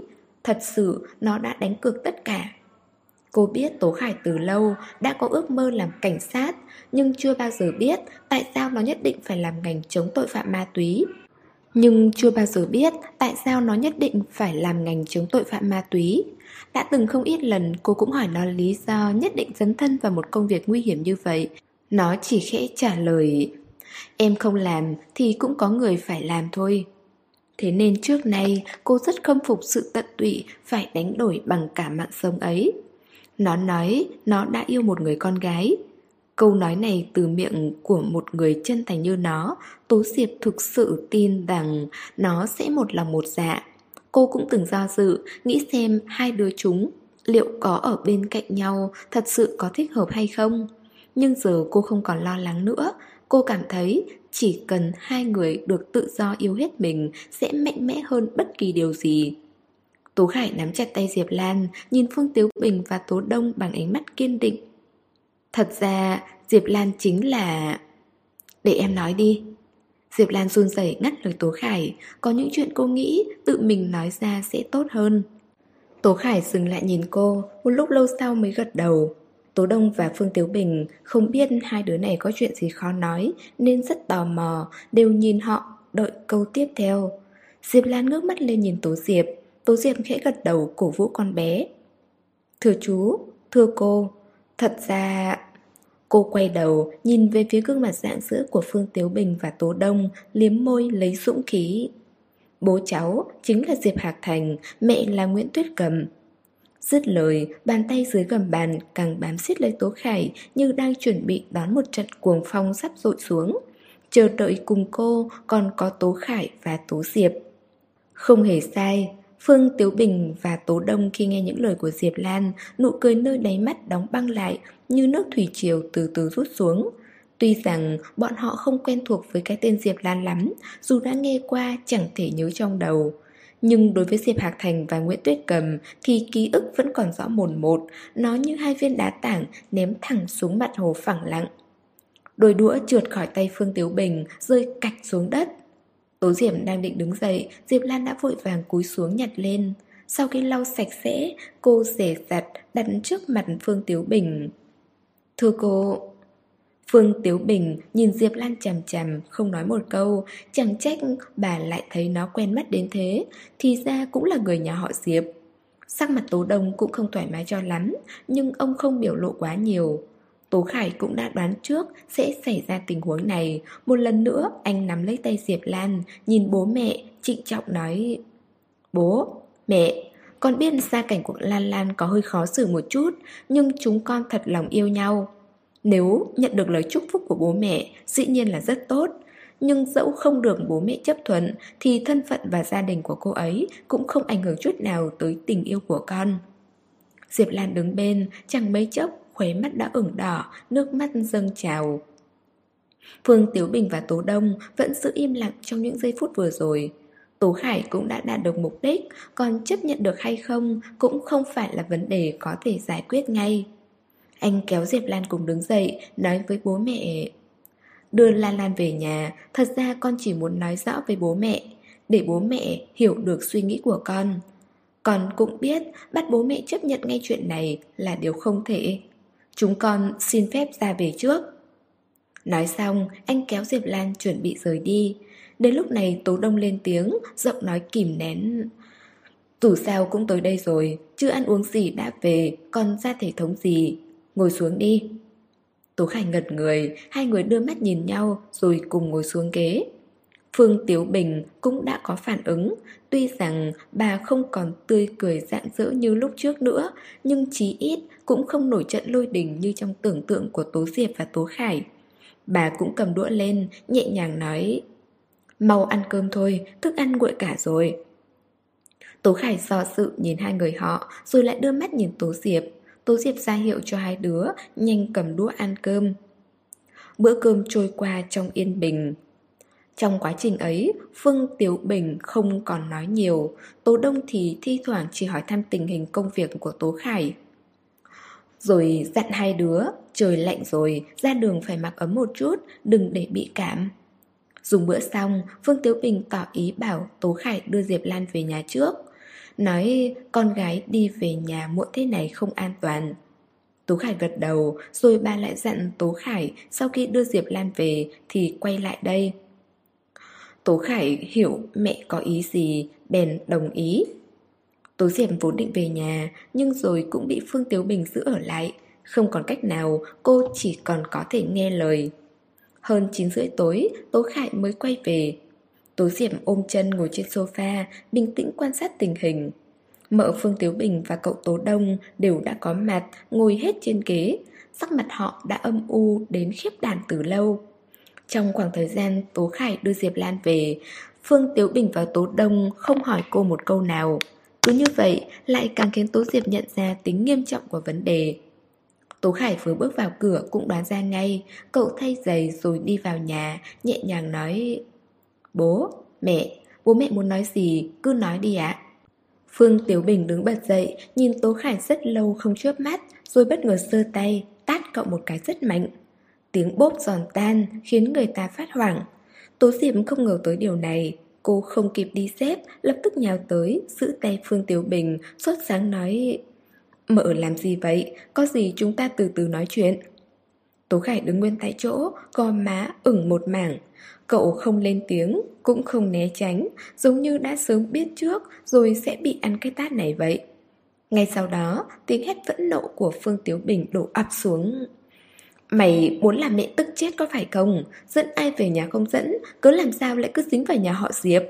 Con gái trên đời này chết hết cả rồi sao? Sao mày lại chỉ tìm được nó chứ? Tố Khải im lặng để mặc cho mẹ mắng chửi. Tố Khải, mẹ cảnh cáo mày. Không, không phải là cảnh cáo mà mẹ ra lệnh cho mày lập tức cắt đứt với nó. Sau này tuyệt đối không được phép qua lại nữa. Phương Tiếu Bình không còn kiềm chế nổi cơn giận của mình. Lúc này Tố Khải mới lên tiếng, lễ phép nhưng kiên quyết. Mẹ, Diệp Lan chính là người mà con muốn tìm, con sẽ không chia tay với cô ấy đâu. Một giây sau, Tố Diệp phải ôm chặt lấy Phương Tiếu Bình lại, định tát Tố Khải thêm cái nữa. Còn Tố Đông bên kia nói với gương mặt xa sầm. Không muốn chia tay cũng phải chia tay, vừa rồi có người ngoài, bố mẹ cũng không tiện nói gì. Còn là người biết rõ ân oán của nhà họ Diệp với chúng ta nhất. Chúng ta sẽ không chủ động tới chọc vào họ Càng không muốn có bất kỳ liên hệ nào với họ. Tố Khải Con muốn bố và mẹ con chấp nhận con và Diệp Lan Trừ phi hai bố mẹ chết. Bố, mẹ Con biết hai người có thành kiến với nhà họ Diệp Nhưng đó là chuyện nhà họ. Diệp Lan là Diệp Lan Cô ấy không làm chuyện gì có lỗi với nhà họ Tố cả. Lỗi của nó là mang họ Diệp. Phương Tiếu Bình gào thét. Mẹ, Cậu, Mợ, Hai người bớt giận đã, Đừng tức mà hại sức khỏe. Tố Diệp vội vàng khuyên nhủ. Cậu mợ bình tĩnh suy nghĩ một chút xem, Tuy rằng Diệp Lan là người nhà họ Diệp, Nhưng dù sao em ấy cũng là phận con cháu, Người lớn làm sai, Sao lại đổ lỗi lên đầu em ấy? Với lại, bố em ấy là Diệp Hạc Thành, Chứ đâu phải là Diệp Hạc Phong. Chuyện năm xưa cũng không liên quan gì tới hai người họ. Phương Tiếu Bình vừa nghe, Lập tức ngẩng đầu lên nhìn Tố Diệp. Còn biết chuyện của hai chúng nó từ lâu rồi phải không? Tố Diệp gật đầu gượng cạo Còn... Phương Tiếu Bình tức đến run người, giơ tay định đánh, nhưng lại không nỡ, Chỉ biết chỉ vào cô giận dữ nói, Em con nó hồ đồ, Sao cả con cũng dạy dột theo nó thế hả? Hai chị em chúng mày có phải định làm hai ông bà già này tức chết không? Mỡ. Sao Tố Diệp không hiểu cho nỗi đau của họ chứ? Cô ôm chặt Phương Tiếu Bình, nhẹ nhàng dỗ dành. Sao bọn con nỡ làm mợ giận? Cậu mợ vất vả nuôi nấng bọn con lớn bằng từng này. Ở bọn con muốn báo đáp, còn chưa làm được gì. Hai đứa báo đáp thế này đây hả? Con chỉ đang nói chuyện hợp tình hợp lý thôi, đâu có chọc giận cậu mỡ. Hai người cũng gặp Diệp Lan rồi đấy. Đúng vậy, tuy rằng con kết người nhà họ Diệp Nhưng thật lòng mà nói Con lại rất quý Diệp Lan. Con bé, ngoan ngoãn, hiểu chuyện Lại chịu khó. Cậu mợ nghĩ mà xem Nói gì thì nói Nó cũng là một thiên kim tiểu thư có phải không? Thế nhưng không hề được nuông chiều. Vừa tốt nghiệp đã tới tinh thạch làm việc. Bài kiểm tra của tinh thạch đối với mỗi nhân viên vào làm đều vô cùng khắt khe. Nó thật sự đã dựa vào chính khả năng của mình để thi đỗ Và um, một cô bé vào bộ phận giám định làm trợ lý cho tất cả các giám định viên khác Có thể cậu mợ không hiểu Nói cách khác chính là bất kỳ giám định viên nào cũng có quyền sai bảo nó làm cái này làm cái kia, kể cả là làm tạp vụ. Ngay những trợ lý giúp việc bên cạnh giám định viên như yêu yêu cũng được giao việc cho nó. Mỗi tháng nó chỉ kiếm được mấy ngàn thôi, nhưng ngày nào cũng thấy nó vui vẻ, yêu đời. Con bé vất vả lắm, ở tuổi nó ai chẳng muốn được chơi từ sáng tới tối, nhưng nó vẫn phải nghiêm túc chăm chỉ làm việc. Phương Tiếu Bình lạnh lùng đáp Nó tốt hay xấu, xuất sắc hay tầm thường, không liên quan gì tới nhà chúng ta. Tóm lại, vẫn một câu đó thôi, lập tức cắt đứt. Mẹ, mẹ nói chuyện cũng phải có lý một chút chứ. Tố Khải thực sự chẳng biết làm sao. Mẹ mày đây đã có lý lắm rồi đấy. Nếu mẹ vô lý, ngay từ nãy cả mẹ và bố mày đã đuổi nó ra khỏi nhà rồi. Tố Khải, thái độ của bố và mẹ con rất rõ ràng, không cho phép hai đứa yêu nhau. Con muốn tìm hiểu ai, bố mẹ không có quyền cấm cản, nhưng không được phép là người nhà họ Diệp. Tố Đông nói dứt câu, lãnh đạo quay đầu đi thẳng vào phòng ngủ. Tố Khải không còn lời nào để nói, chỉ biết câu mày. Mẹ nói cho mày biết, Tố Khải, mày mà còn tiếp tục qua lại dây dưa với nó thì đừng có nhận bố nhận mẹ nữa. Phương Tiếu Bình cũng hằn học ngồi xuống sofa. Tố Khải lên tiếng, đang định tranh cãi, Tố Diệp lập tức xen vào. Thôi được rồi, được rồi, mợ nguôi giận đi, dù có chia tay, mợ cũng phải cho Tố Khải một chút thời gian chứ. Chị, chị, im lặng. Tố Diệp trừng mắt ra hiệu cho cậu. Phương Tiếu Bình nghe xong câu ấy mới bình tĩnh lại một chút. Nhanh chóng cắt đứt đấy. Dứt lời cũng đứng dậy đi về phòng. Phòng khách chỉ còn lại Tố Khải và Tố Diệp Thấy cậu mợ đã vào phòng Tố Diệp mới ngồi sụp xuống sofa Lau mồ hôi trên chán, Cảm thán Còn mệt hơn cả một ngày làm việc của chị. Tố Khải cũng mệt mỏi Một lúc sau cậu ngồi xuống bên cạnh chị Thở dài Em không chia tay với cô ấy đâu. Tố Diệp chu môi Hôm nay dù em có nói kiểu gì Cậu mợ cũng không đồng ý Vẫn nên áp dụng chính sách mềm mỏng Lung lạc là hơn. Dù sao thì họ cũng vừa mới biết chuyện này Phản ứng đầu tiên chắc chắn là phản đối kịch liệt. Cứ từ từ. Từ từ được sao? Chị đừng quên, giờ hai chúng ta cùng hội cùng thuyền. Chị mà không mong nghĩ cách đi Tới lúc đó ngay cả chuyện của chị cũng khó đấy. Ánh mắt của Tú Diệp dần dần tối đi. Tố Khải thấy vậy nên hỏi cô có chuyện gì. Cô lắc đầu nói không sao Rồi lại an ủi Tố Khải. Chúng ta cùng nghĩ cách vậy. Tố Khải nhận ra chị mình có tâm sự Nhưng vì chị không chủ động nói Nên cũng chỉ biết lặng im. Hội quán, tiếng nhạc ô nhã, tĩnh mịch Rất ít có hội quán lại nằm trong một quần thể rừng trúc rậm rạp như thế này Vì đa phần đều được thiết kế trên một khu vực Tuy diện tích có hạn nhưng xa hoa hết mức Thể hiện được thân phận cao quý. Thế nhưng nơi đây lại nằm ngoài số đó ở đây có gió mát được lọc tự động qua hệ thống đối lưu. Khi quét qua lớp lá trúc trên mặt đất sẽ tựa như cả một hàng trúc đang xào xạc đáp lời. Cộng thêm hương trà thấm đậm tim can khiến người ta có được sự nhẹ nhõm như trở về thời xa xưa. Vậy mà cô gái ngồi trên kế lại không có được sự thoải mái ấy. Cô ta cúi gằm, hai bàn tay nắm chặt lấy nhau. Chỉ cần một tiếng động khẽ khàng cũng khiến người này hoảng sợ, bất an. Mái đầu được cắt ngắn gọn gàng, trên người là chiếc áo sơ mi màu xám đậm cùng chiếc quần bò. Bên ngoài khoác thêm chiếc áo màu đen, trông vừa xinh đẹp lại thời thượng. Duy chỉ có đôi mắt cô ta là để lộ quá nhiều hoang mang. Khi kim giờ chỉ đúng 3 giờ chiều, không sớm, không muộn, một nhân viên phục vụ của hội quán xuất hiện dẫn theo một vị khách đi vào. Người phụ nữ đó nhìn thấy ngay người đàn ông đi theo sau, vội vàng đứng dậy, Cả người trông lại càng căng thẳng Đây là một vị trí gần với ánh sáng tự nhiên, có thể thưởng trà, nói chuyện rồi lại tiếp tục được lọc qua nguồn sáng của chính hội quán. Căn phòng càng trở nên hòa nhã. Thế nên khi người đàn ông ấy có mặt, gương mặt góc cạnh trông lại mơ hồ đi phần nào. Sáng đứng mạnh mẽ nổi bật giữa mọi người. Anh bước về phía này, chỉ đi một mình mà không dẫn theo trợ lý. Ánh mắt tuy điềm tĩnh vẫn toát lên một sự nghiêm túc để người ngoài không được phép khinh suất. Bộ quần áo công sở được cắt may vừa khít làm tôn lên thân phận của anh. Tà của chiếc áo khoác lông màu tím than vừa chạm đến đầu gối khiến đôi chân cao lớn càng thêm nổi bật. Từng bước chân của anh điềm đạm. Khi nhìn người phụ nữ, ánh mắt không chút dao động. Anh hướng về phía cô ta. Cô Khúc, mời cô ngồi. Khúc kệ rẻ rặt nhìn anh rồi gật đầu, nhẹ nhàng ngồi xuống. Người pha trà bưng trà lên, bày ở bên cạnh. Khúc nghệ đôi mắt nhìn cô ấy, ánh mắt bỗng trở nên thiếu tự tin. Người đàn ông sau khi nhìn thấy cảnh này, bèn ra hiệu cho cô gái ấy ra ngoài trước. Sau khi chủ động rót hai tách trà, anh đặt một tách tới trước mặt khúc nghệ, rồi cất lời... Tôi đi thẳng vào vấn đề luôn. Lần này tôi hẹn cô Cúc tới đây Là hy vọng cô suy nghĩ thận trọng một lần nữa Chuyện hôn nhân của mình. Ngón tay vừa chạm vào chiếc tách của khúc nghệ trượt run lên. Cô ta ngước mắt nhìn anh, Thần sắc lo lắng. Anh Nhiên Tôi...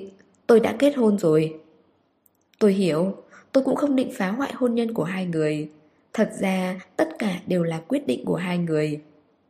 Ngữ khí niên bét ngạn rất nhẹ nhàng, Anh cầm tách trà lên, Khẽ nhấp một ngụm. Sau khi đặt xuống, Còn bổ sung thêm một câu, Sự thật trong chuyện của cô và Tăng Vũ là thế nào? Trong lòng cô biết rõ, Tôi cũng đã biết rõ. Khúc nghệ bất ngờ trợn tròn hai mắt, Nhìn niên bách ngạn như không dám tin. Nhưng điều tôi không rõ là Tăng Vũ rốt cuộc yêu cô bao nhiêu? Niên bách ngạn từ tốn, Cả người ôn hòa như nước. Cô có muốn biết không? Anh có ý gì? Tăng Vũ là một họa sĩ, mấy năm trước còn có chút tiếng tăm, nhưng hai năm nay đã bị xã hội kinh tế xáo mòn, không còn được bao nhiêu. Tôi có thể cung cấp cho anh ta một cơ hội ra nước ngoài, tới một thiên đường có thể giúp anh ta trở nên tài năng và nổi tiếng. Điều kiện tiên quyết là anh ta phải độc thân, tiện cho việc rèn rũa. Niên bách ngạn đàn hai tay vào nhau, Đặt trước người, Bên cạnh là tách trà còn nghi ngút khói. Nhạt nhòa, quấn quýt trong không khí, Như những âm hồn. Khúc nghệ nghiến rằng, Anh đang uy hiếp tôi. Niên bách ngạn bật cười, Tôi chưa cần phải làm chuyện ấy. Thở dài một hơi, Giọng anh cũng trở nên chân thành. Chuyện này không mang theo một chút uy hiếp nào cả. Chỉ xem đối với anh ta, Rốt cuộc cô quan trọng tới mức nào. Tăng Vũ có thể lựa chọn, cũng có thể không lựa chọn. Nếu anh ta từ chối mang hôn nhân đánh đổi một cơ hội ra nước ngoài, thì anh ta cũng có thể có một cơ hội khác ở trong nước. Tôi cũng sẽ giới thiệu cho anh ta một con đường không tồi cho việc thiết kế bao bì. Đương nhiên, hai người vẫn sẽ ở bên nhau. Khúc nghệ nhìn anh, bán tính, bán nghi. Tôi không hiểu, tại sao anh lại hết lòng giúp đỡ Tăng Vũ như vậy? Tôi không giúp anh ta mà đang dùng một cách rõ ràng nhất, công bằng nhất để giải quyết quan hệ giữa hai người. nên mặt Điền Bát Ngạn hơi nặng nề, chất giọng cũng ảm đạm đi một chút. Tôi rất vui khi nhìn thấy những người yêu nhau được ở bên nhau. Nói thật lòng, tôi cũng cho rằng Tăng Vũ sẽ vì cô mà ở lại Trung Quốc. Như vậy sẽ khiến tôi cảm thấy dù đứng trước lợi ích, hôn nhân vẫn còn hy vọng dài lâu. Tiếc là Đến bách ngạn đột ngột chuyển đề tài, Khiến khúc nghệ bất giác dùng mình. Cô ta nhìn anh bằng ánh mắt cảnh giác, Trong lòng dâng lên một linh cảm chẳng lành. Niên bách ngạn không nói tiếp những gì giang dở, Anh rút từ trong túi ra hai tập tài liệu Khẽ đẩy tới trước mặt khúc nghệ. Một phần là hợp đồng, hợp tác, Ở lại Trung Quốc phát triển, Một phần chính là cơ hội một mình ra nước ngoài, Trở thành danh họa nổi tiếng. Tăng Vũ, chồng cô, còn chưa đợi tôi nói hết, đã sốt sáng ký vào bản phía sau. Còn khẳng định chắc nịch với tôi, anh ta có thể từ bỏ hôn nhân. Gương mặt khúc nghệ trượt trắng bệch, cô ta vội vàng cầm cả hai bản hợp đồng lên. Bản đầu tiên, phần chữ ký trống trơn như ban đầu. Bản thứ hai, tên Tăng Vũ được ký rõ ràng, nét chữ như dòng bay phượng múa. Niên Bách Ngạn bình thản nhìn cô ta, anh bất giác nhớ lại gương mặt sốt sáng lúc sáng của Tăng Vũ. Đó là một bộ mặt ngập tràn lý tưởng, sẵn sàng bất chấp tất cả. Sự hưng phấn trong đôi mắt anh ta hiện lên quá rõ ràng. Anh ta gấp gáp muốn ký vào hợp đồng đi nước ngoài. Đến nỗi chính nên Bách Ngạn còn không nỡ. Giây phút anh ta đặt bút, anh còn hỏi lại Anh không cần suy nghĩ thêm một chút sao? Nhưng Tăng Vũ trả lời vô cùng kiên quyết nên Bách Ngạn cười cay đắng. Một người đàn ông nhẫn tâm được tới mức đó Còn chuyện gì mà anh ta không dám làm? Khúc nghịch đã khóc Nước mắt tí tách rơi xuống nền nhà. Nếu Bách Ngạn không an ủi Thực tế là anh cũng chẳng biết an ủi thế nào Đành để mặc cô ta khóc như mưa trước mặt mình Cũng mặc cho các nhân viên trong hội quán nhìn anh Bằng ánh mắt kỳ quái. Rất lâu sau, anh đưa cả hai tập tài liệu cho Khúc Nghệ, khẽ nói Cô là vợ của anh ta nên có quyền được biết sự tình. Thế này đi, tôi sẽ sửa thời hạn của hợp đồng thành vô hạn. Cô cầm hai văn bản này về bàn bạc với anh ta.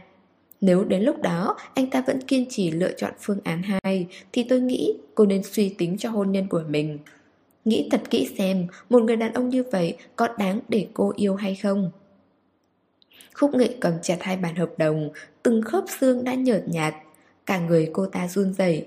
Một lúc sau, cô ta ngước lên nhìn Niên Bách Ngạn. Tại sao? Niên Bách Ngạn hiểu những gì cô ta muốn hỏi, lãnh đạm đam Vì tôi và Diệp Ngọc bắt buộc phải trả lại tự do cho nhau. Khúc nghệ sững sờ. Thế nên cô ấy rất muốn có người yêu cô ấy, bất luận người đó như thế nào, hoặc trong lòng người đó có cô ấy hay không, cô ấy đều không quan tâm. Hơi thở của khúc nghệ trở nên gấp gáp.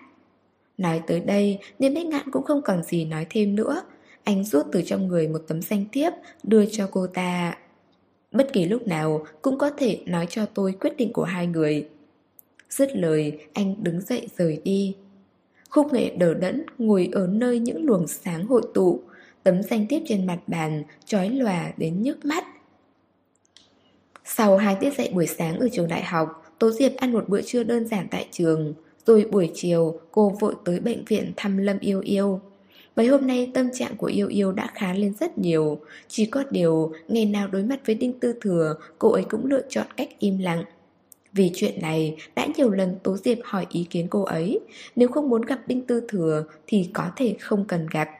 Nhưng Lâm Yêu Yêu từ chối, cô ấy nói thật ra mình vẫn rất muốn gặp anh ấy, chỉ là không biết nên nói gì.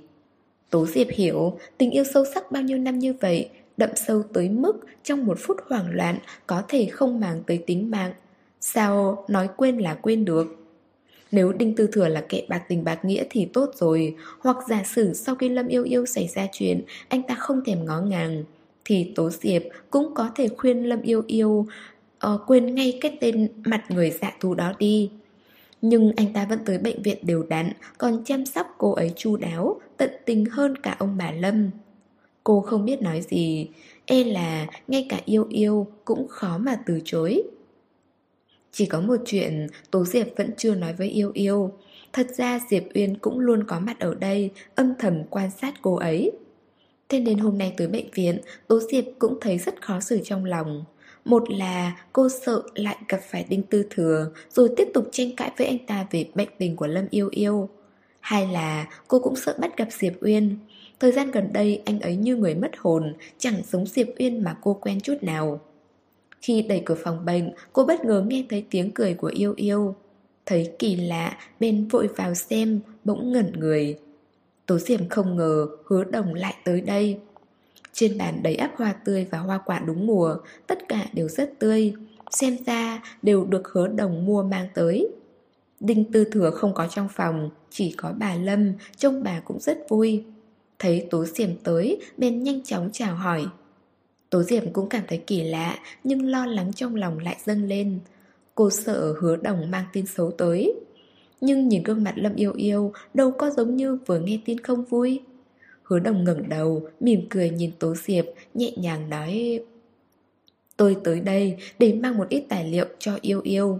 Đây đều là những tài liệu giám định của những mẫu trang sức mới mà tinh thạch sắp đưa ra thị trường. Tố Diệp không hiểu, về hồ nghi hiện rõ trên nét mặt. Cuối cùng, Lâm Yêu Yêu không kìm nén được, phải lên tiếng. Thời gian thử việc của mình đã hết rồi, muốn trở thành nhân viên chính thức phải trải qua kỳ thi. Trợ lý hứa đã đặc biệt mang tài liệu mới tới cho mình để tiện cho mình hiểu được những trang sức đang quảng cáo trong thời gian này cũng có lợi cho bài thi. Tố Diệp nghe xong hoàn toàn chết đứng. Trợ lý hứa, chỉ cần tôi thi đỗ là sẽ chính thức trở thành giám định viên có phải không? Lâm yêu yêu phấn khích kéo tay hứa đồng hỏi. Hứa đồng cười đáp Việc này phải từ từ từng bước. Vượt qua kỳ thi sắp tới Cô sẽ trở thành nhân viên chính thức của tinh thạch Được theo học cách các giám định viên chuyên nghiệp Trong vòng nửa năm. Sau đó thi thêm một lần nữa Để trở thành giám định viên chính thức. Tới lúc ấy cô còn có cơ hội ra nước ngoài đào tạo. Cô sẽ bước dần tới danh hiệu Một nhà giám định có tiếng nói. Nói tới đây, cô ấy ngước mắt lên nhìn Tố Diệp rồi lại cười với Lâm Yêu Yêu.